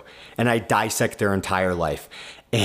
And, I try to come up with a solution to every excuse that they say. And we write it down and I email it to them. We send a program. And it's like, all right, like, we have a solution to every single problem. Now it's just a matter of doing it. Yeah, for sure. And that's where we start. And it's like, for the first two to three weeks, like, I'm not so worried about like what the scale says or like what you eat or what you do. It's like let's start rebuilding those habits and and build your life in a way where now we can start implementing the stuff that we want to do and it'll work. Yeah. Right? That's the goal. 1000%. And every single person has something in their life or throughout their day where like you could focus it a little more on your health, on your nutrition, on your training and uh, there's ways to do it for yeah. sure. Oh, 1000%. 1000%. And oh, it's just so much good shit coming out of this. Like, because it makes you think about what you're doing. Yeah, right? dude, I know oh, that. like- because it makes me think about what I'm doing too. When Yeah. I say it, I always think to myself, "All right, am I speaking from a place of like what I'm doing, or am I just like saying what everyone wants to hear?" And I'm always just like, "Okay, no, like this is kind of what I do for my training." So like Yeah, when I'm saying it. It, it opens up your eyes because you're like, okay, like maybe there are aspects of my day where I could like be more optimized and stuff. Oh, one thousand percent. Like there was in our in this conversation, like the whole like the past half hour, there's things that I even identified with myself, like Yeah. Mm-hmm. why, like you know, my fucking mind's like all of us always churning. But I was like, oh yeah, there's some okay in this area I could be doing more. Like I, I immediately identified it. Like that's like the best part of it, like identifying it and then, okay, now I can fix this here. Maybe I shouldn't have eaten this there. Blah blah blah. You know, it's just it's holding myself accountable too. The one thing I love about and the one thing I always say on this podcast is any if you're going to take anything away take what you want away from it like i'm not speaking from absolute so like i'm not telling you something even my solo podcast and then being like this is law Of course if not. if Yeah. you think something is absolute bullshit whatever i said perfect don't don't 100%. don't take that part of it I always say too, every person I work with, I'm like, okay, this is my level of knowledge, this is my level of fitness, right? If, how do I put this? Like, if I'm in better shape than you, then you should probably listen, Listen, to me. right? Yeah. Until you're to the point where like we're in the same shape or you're in better shape. All right, now run off on your own. Yeah. Because like you intuitively understand it now too. Like you don't need me at all anymore. Like you've gotten to my point. Yes. And that's why there's there's a coach or a trainer for absolutely every single person because like someone that knows less than me can still be an exceptional trainer, but like their level of client might like maybe not know as much. Where like I could take on someone where maybe they are pretty advanced, but they're looking for like that next level and like maybe I can get them there and then they might have to move on to someone else that's even better than me, right? Like let's say I'm coaching jiu-jitsu as a purple belt, like I can teach a white belt a lot of stuff that I know, right? But once they get to a point where they're as good as me, like maybe they want to go to Joe or Mikey or Andy or someone Yeah. because like I'm only going to get them to like what I know or how good I'm at. And then they need to go to the next person. And that's where it's like awesome having a community of people that are all like really good at different stuff. Like how cool is it too that you get to sit down on your podcast with a lot of people that are like I listen to your podcast with like Dan Koval. Like Oh, do you think yeah, I'm going to be able to talk about jujitsu like he is? No, like dude, no, was- never. yeah. Like I'm just talking about jujitsu as like a purple belt bro that just loves to train, but like Yeah. I'll never under he's like he's t- literally 20 years ahead of me. Like Yeah. I I- just can't explain it the way that he can explain it. So it's like 1000%. we can talk about it at my level whereas like let's say in like you know physical training and nutrition and stuff that I've been doing for 20 years, it's like, oh, I can kind of talk about it because I've been doing it intuitively at that level for a really long time. Mm-hmm. So it just kind of like comes more natural to me and it's like I can explain to the level that I'm at of how to get there, at least through like actions. Like, all right, this is what you need to do every day. And then like, let's spend the next 10 years doing it. And like, we'll adjust as we go. you Yeah, know? absolutely. No, no, that's so that's so fucking important, and it's like it's responsible almost. Uh, responsible not the word. It's um, responsible is not the word. Uh, well, it is responsible. In a way, I could see it's saying. authentic. It's authentic, exactly. Authentic. Yeah. Like the fact too that here's the reason why I know that you'll be successful in it is because you said when until you're getting to better shape or my shape, whichever, right? Then you go off on your own. That proves that you're there to help the person. You're not there to like sell them fish oil and then keep Fuck them there no. to fucking rake them out of money. Once you hit the fucking point, okay, now take it Do off. you know how own. many clients I've had that I've, I've sold out of uh, like my own job, like them paying me because I literally like, they're at such a level where I can send them what to eat in a week and how to train in a week and that's all they need for the rest like that's all they need like the way i'm telling you to eat is how you should eat for the rest of your life Yeah. and then we can modulate it you know more intense or less intense depending on what your goals are but like the foods aren't going to change or like the foundational movements that you should be doing each week in the gym like aren't really going to change. Sure, we can get into like the weeds and the minutia of like rep ranges and tempos and like all this stuff, but like that's not it, you know? Yeah, yeah, Like yeah. you doing 12 sets of two versus 13 sets of four, like, is it really going to make that much difference over like the next 30 years? Like, uh, probably not. And like, who really cares, right? It's the same thing. Like when you're going into jujitsu and you're like doing five rounds of rolling, it's like, how do you keep track of that? Yeah, like, right? It's Like- all, you know what I mean? Like, Yeah. How do you keep track of your jujitsu rolls? You kind of just show up every day and you're just like, hope I learned something today. Yeah, it's like, yeah, yeah. I'm going to try this move over and over and over again. And if I get it even like the slightest bit 0.1% better, or I see something that I haven't seen, like that's progress. Yeah, one thousand percent. Like you can go in with a plan. Let's just say like you have a, per, a specific Yep. person you're you're picking out. You're like, all right, I'm gonna do this. This is how I'm gonna pass, and this is how I'm gonna control the position. And the next thing you know, they're being taken out. And you're like, oh, okay, well now we have to readjust. for sure. Yeah, we gotta Yep. readjust now. Yep. like Yep. it's You don't get to pick. No. Like, you don't until you're so good that you can literally just do whatever you want all the time, which is like what, like three people in the world can Yeah, probably do that. yeah. You know, it's like you're just kind of figuring it out on the go. But Which is life. Application.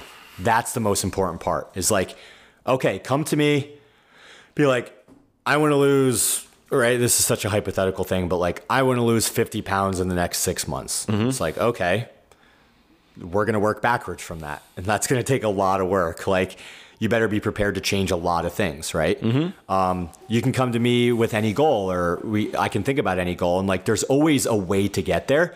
But like, you also got to be willing to put in the work to get there. And that's Yeah. that's the hard part. And that's where like the reality of the situation comes in and like how some things might be like I'm never going to say something is impossible, but I'm also going to do my best as like an honest coach to tailor your ideas of like what's possible. Yeah, It's like 1000%. okay, you haven't ever followed a diet for more than 2 weeks, but you want to get on a contest prep bodybuilding diet for the next 13 and like get on stage. It's like uh, okay, like I, I will hold you to it to the best of my ability, but I'm only with you for an hour out of the day. Yeah, yeah, you the other 23 hours, like I'm gonna know very quickly whether or not like you're you're doing it Yeah. or not. And it's like, and then after about three or four days or a week of it, I'm gonna be like, okay, like this is not a realistic goal anymore. Let's lose 15 pounds in the next six months because that's where you're kind of at. Like I'm always gonna try to push you to the next level. Yeah. But like we also need to be real with each other and form that real relationship where like you're a coach or you're a client or you're just like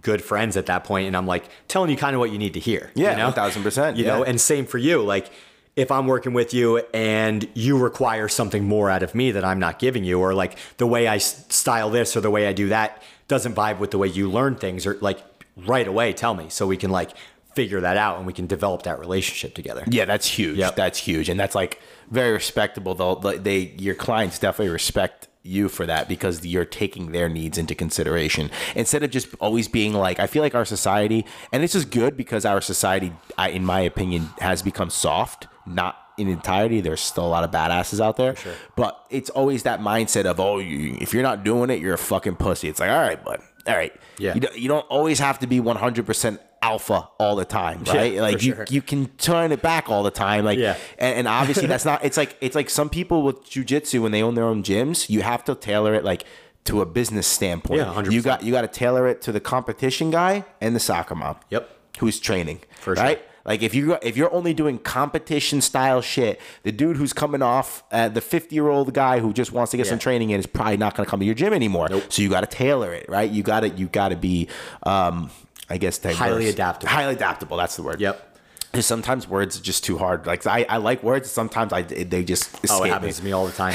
Happens- I, I feel like I'm like a, I'm like a thesaurus. Sometimes like I, I want to say like a word like nice and clear and simply, and then I just come up with some like off the wall like word. I'm like, does that even is that even have the right meaning? I'm like, where'd that even come from, dude? Dude, you know what I have to say about this? Like this episode, I've been very tame with my fucks. Yeah. Because some episodes, man, I will, I will like Oh, listen me to too. I'm trying so hard, bro. Oh, dude. Every third, I'm, I'm a fucking sailor, dude. Like I swear, like one. When I get passionate about a subject, like I'm gonna say fucking a lot. I'm gonna say shit a lot.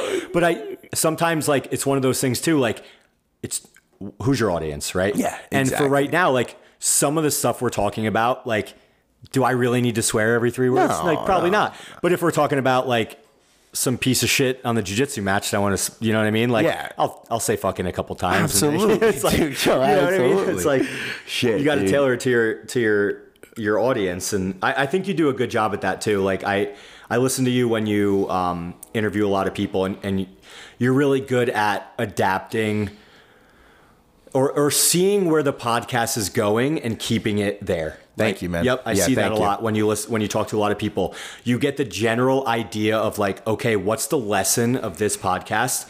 And you do a good idea a good job of of like, okay, like we're gonna spend some time here and we're gonna like really kind of hash this out. And, Yeah, yeah, and I yeah, like that about listening to your podcast. It's really cool. Thank you, man. And Yeah. you know, just like the theme of this fucking episode, um, it just came like, yeah, obviously talking. I'm like you, I'm an extrovert, right? So I love to talk. So Yeah. podcast was easy for me, right, to talk.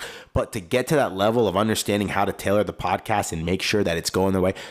I'm 101 episodes in, dude. Like that got better with time, and it's sure. and I'm gonna get better than I am now with time, For sure. Like that's it. That's every hundred episodes, you're not even going to be the same person. No, that's how it not, goes. dude. But that's the the amazing and addicting aspect of progression. Yeah. it feels awesome to get better at one thousand percent. And bro. like I, I just if if there's a single message in this and like what I can offer to society and to like my friends and like the people I'm around is like just like take yourself a little more seriously. Like I promise you the amount of like progress and work and stuff that you can do is so much greater than what you're doing right mm-hmm. now. Like it just really is.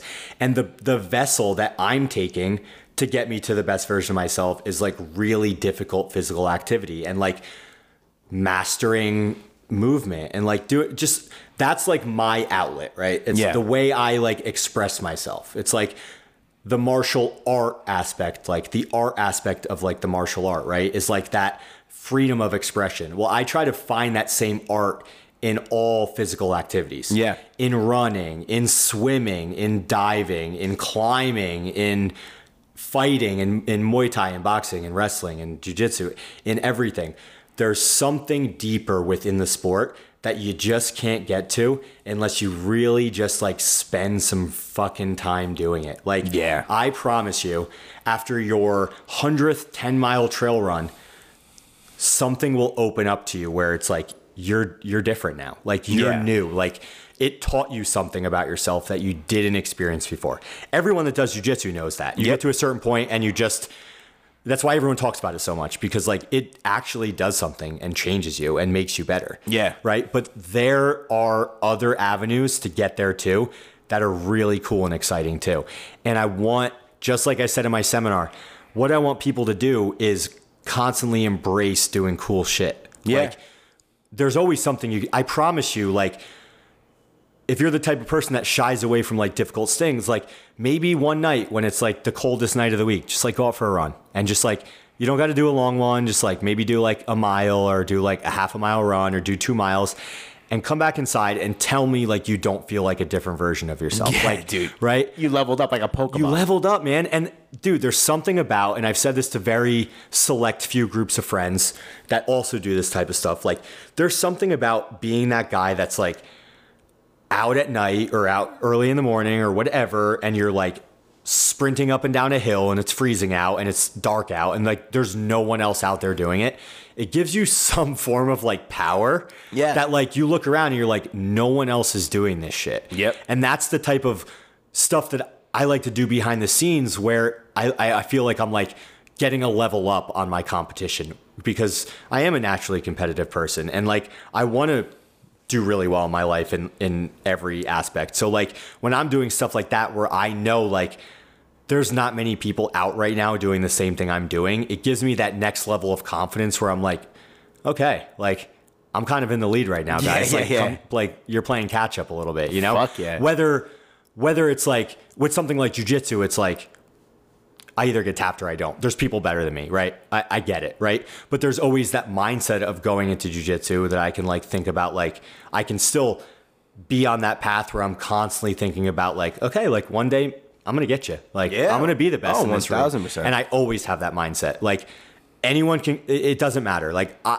I when I roll with people that are way better than me, the the first thing I always think of is like, okay, cool. How can I get as good as them? Like Yeah. I'm never Oh, like, oh, no. I'm just never gonna like Yeah, catch up, that, right? dude. No, you just know. Ask the questions, bro. That's it. and I just know it takes time and I'm willing to like put in the time and do that to get there because again, I've done a ton of new shit. I know what sucking likes. I know the the curve of how long it takes to get really proficient at something, and it's a long time. Yeah. it's like over a decade before you start to really understand something. So if you're not willing to put in that type of time, and I have this discussion with my clients too. I'm like, like this, I can I can get you in somewhat good shape, right? And it could be like this thing where on paper and in the way you look, like you're gonna look better and, and everything's gonna work better, you're gonna be stronger.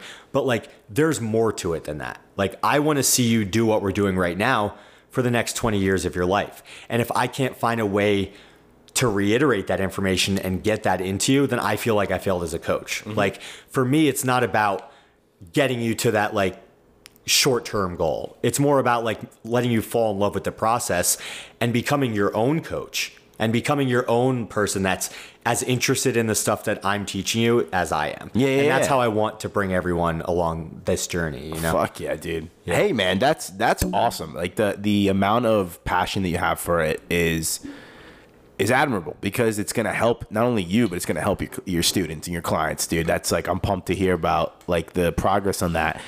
What do you think? Um, no, not what do you think. Where can people find you if they want to seek advice and training for you? And then any other uh, future seminar dates that you want to give? So I don't have any seminar dates um, locked in right now. I would imagine it would probably be in about, I don't know, two, three months. Maybe do like one a quarter or something. Like Okay. I don't want to do it too, too, too much and saturate it. Like you know, e- each time I do one, I want to like really take some time and and go back and like get it better for the next time and see like where I need to work. So, you know, I, I don't rush things out either. I want to take my time. Um, where to find me?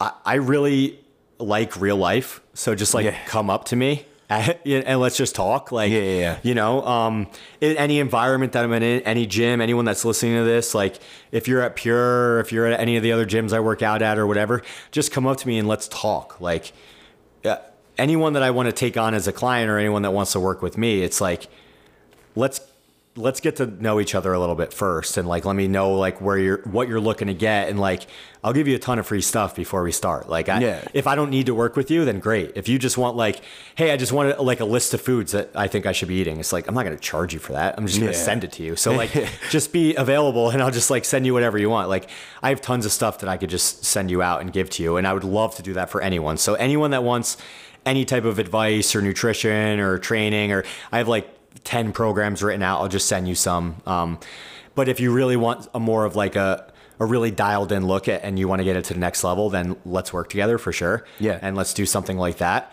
Um, my Instagram, I honestly couldn't even tell you what my Instagram handle is. Um, I think it's like Keith underscore Cascio. yeah, Keith underscore Cascio, maybe. think. Um, Yeah. We can put it in the comments. Yeah, yeah. yeah. I'll, I'll- I'll put it in like in the yeah, description. so you can do it, description. I don't even know. Um, yeah, I mean, if you want to email me, it's kcascio926 at gmail.com. yeah. Got it. So K C A S C I O at 926 at gmail.com. Yeah. Um, just email me there and we'll we'll start talking. But like, yeah, again, just I mean, find a way to reach out, you know, and Bro, and you know what? Here's the thing too, for all you folks who are thinking about doing it, whether you want to do it with Keith, which I recommend, or not, and you're asking yourself why. Well, let's see. Let's see all the benefits we can get from being healthy and being competent when it comes to grappling or fighting. Being a protector, right? Right. Especially as a man, you're a protector. Um, prolonging your life actually i'm gonna i'm gonna say without being a scientist in this de-aging you because every fucking motherfucker i see that works out religiously looks young as shit Yeah. um and how about this one guys and i think the ladies can fucking vouch for this when you're in good shape man everything else takes care of itself let's say for sure. and it's not just physical i get that but when you're feeling good your lady's feeling good Yeah, everything. Um, it, I'm going to expand upon that because great health, wellness, all this stuff, awesome, right? It's it's the byproduct of doing a good job at this. But most people enter this for purely ego-driven reasons. The reason I started lifting was to build muscles to like get girls, right? Yeah. But that's how it starts for most guys. Yeah. And then for most girls, it's like, you know, they want that butt that's like whatever. So they start doing like kickbacks in the gym or like glute bridges and like, and then they get to a point where like that's not enough. And They look for the next level. And then like, you know, they find something like CrossFit or something. And then you find these these girls that are like in insane shape and like crushing it in CrossFit and doing like almost the exact stuff that like men are doing. Like my wife Tara is so good at CrossFit, she beats me in workouts all the time, Mm-hmm. which is really impressive because in a lot of these workouts, like I'm I'm really good at, but she Yeah. just like she crushes me. So it's like women can take it to the next level Yeah, too. Men can take it to the next level. You get into CrossFit, you get into jiu-jitsu. Some some of the girls in jiu-jitsu are savages too. It's awesome. Yeah. Right? So like you just I don't even know how to describe it. Like there's so many benefits, guys. Like there there's nothing wrong with wanting ego-driven benefits. If if you're in a okay, let's let's use some scenarios. I'm using some scenarios of clients that I've had that have said these stuff to me, right? I work in a very cutthroat business environment. I just want to walk into the room and have a better presence. Right? Okay, what's wrong with that? So so the end result is you walk into a room, let's say you're in sales or you're in you know finance or you're in something with these these high stress environments with other type A personalities like if you're the guy that's sitting up straight and can look other men in the eye and is you know fit and I don't know maybe has cauliflower ears or whatever right? But uh, again a byproduct of doing what you're supposed to be doing for a long time like people are naturally just going to treat you different.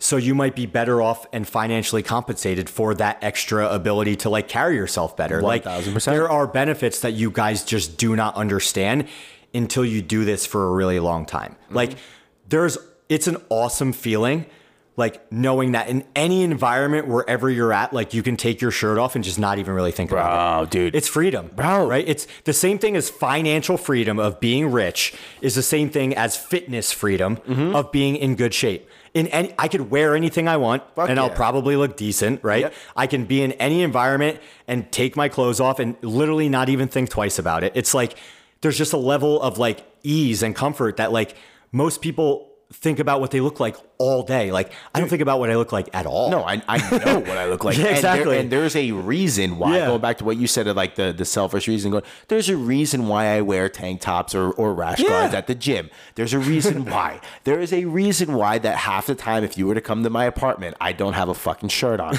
I don't give a fuck. Call me vain. Yeah, there's whatever. a, I worked toward that. And Yep. now I'm going to fucking, what do you Yeah, mean, and dude? there's nothing wrong with that, guys. Like Nothing. There's nothing wrong with being happy in your own skin Mm-hmm. and like feeling confident about the work that you put in, and that's where I want to get it to. Do you know how much time a day I think about food? yeah, every fucking, No. Oh, no, I think about food all the time. Do you know how much time I, I put into that? I don't know, a minute. yeah. I think about food a minute per day. Damn, I think about food all the time. Right? But I but think about how much extra space I have to think towards like Yeah, other things that I need to get better at, right? There's there's a semblance of freedom and and there's more time and there's more thought process and there's more capacity to develop big ideas when you're not constantly thinking about the minutia of your daily life and the small ideas. Yeah. If you're spending two, three hours a day thinking about what you're gonna cook or what you're gonna order from Grubhub or what you're gonna do, like that's way too much time thinking about food. You should already have your food made. You should already know what you're eating. You should literally open it and eat it, and then you're and move on. Mm-hmm. move you on. should eat a food that doesn't make you want to like sit on the couch afterwards. You could you should eat food that like, oh, I eat this food and I could literally go work out 30 minutes later. Like you need to figure this stuff out. Yeah. And this is all stuff I could help you with. Like obviously I could talk about nutrition again for another 2 hours, but we don't have that much time. so but guys, like take that from me. That's what I'm saying. Like there's always more you can do to like free yourself from the burden of like worrying about physical conditioning or like nutrition or stuff like that. Like just get to a point where you find yourself dialed in enough that like everything else starts to get easier. And I promise you it'll become an addicting process and you'll love it and you'll enjoy it and you'll embrace the journey to like the a better version of yourself, but you have to just start. Yeah. Agreed. Dude, that's fucking awesome. Bro, a lot of good stuff on this shit, man. Uh, do you have any last words that you want? We're at, we're approaching three hours now, dude. I don't even feel like it was three hours. That's fucking that awesome. fast, that was awesome. Do you have any last, uh, just last thing? I mean, we it was a plethora. The our fucking audience and I think people here listening can re-listen to this, and Mm. I strongly suggest because there was a lot of good shit spoken about by you. But just if you wanted to wrap it up, just give a conclusion for our guys here and gals. Um, if I had anything to add, I feel like I talked about a lot. Um,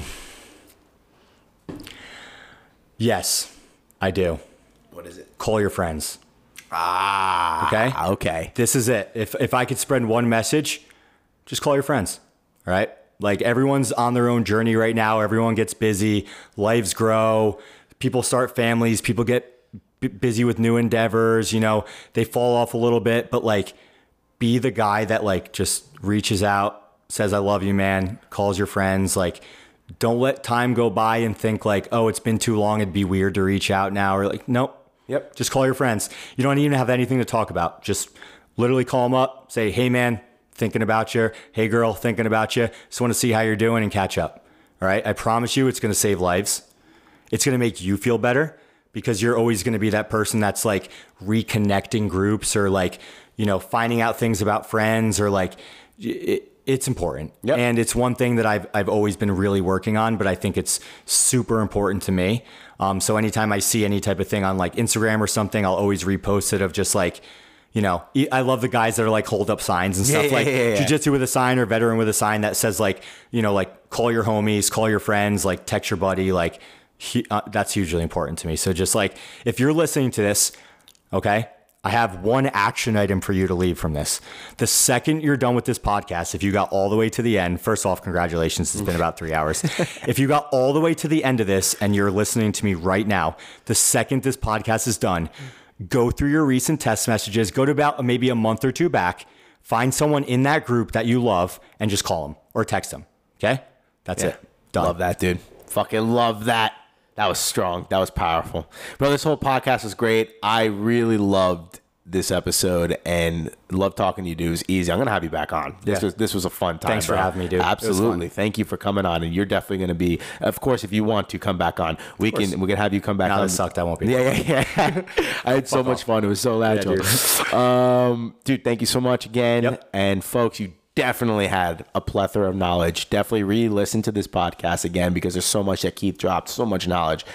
And guys, you're in control. Call your friends and uh, just get started. So that's it, man. That's it. Love you guys. Love you. Yep. It's episode 101 with Keith Cascio. See you guys next week. Peace.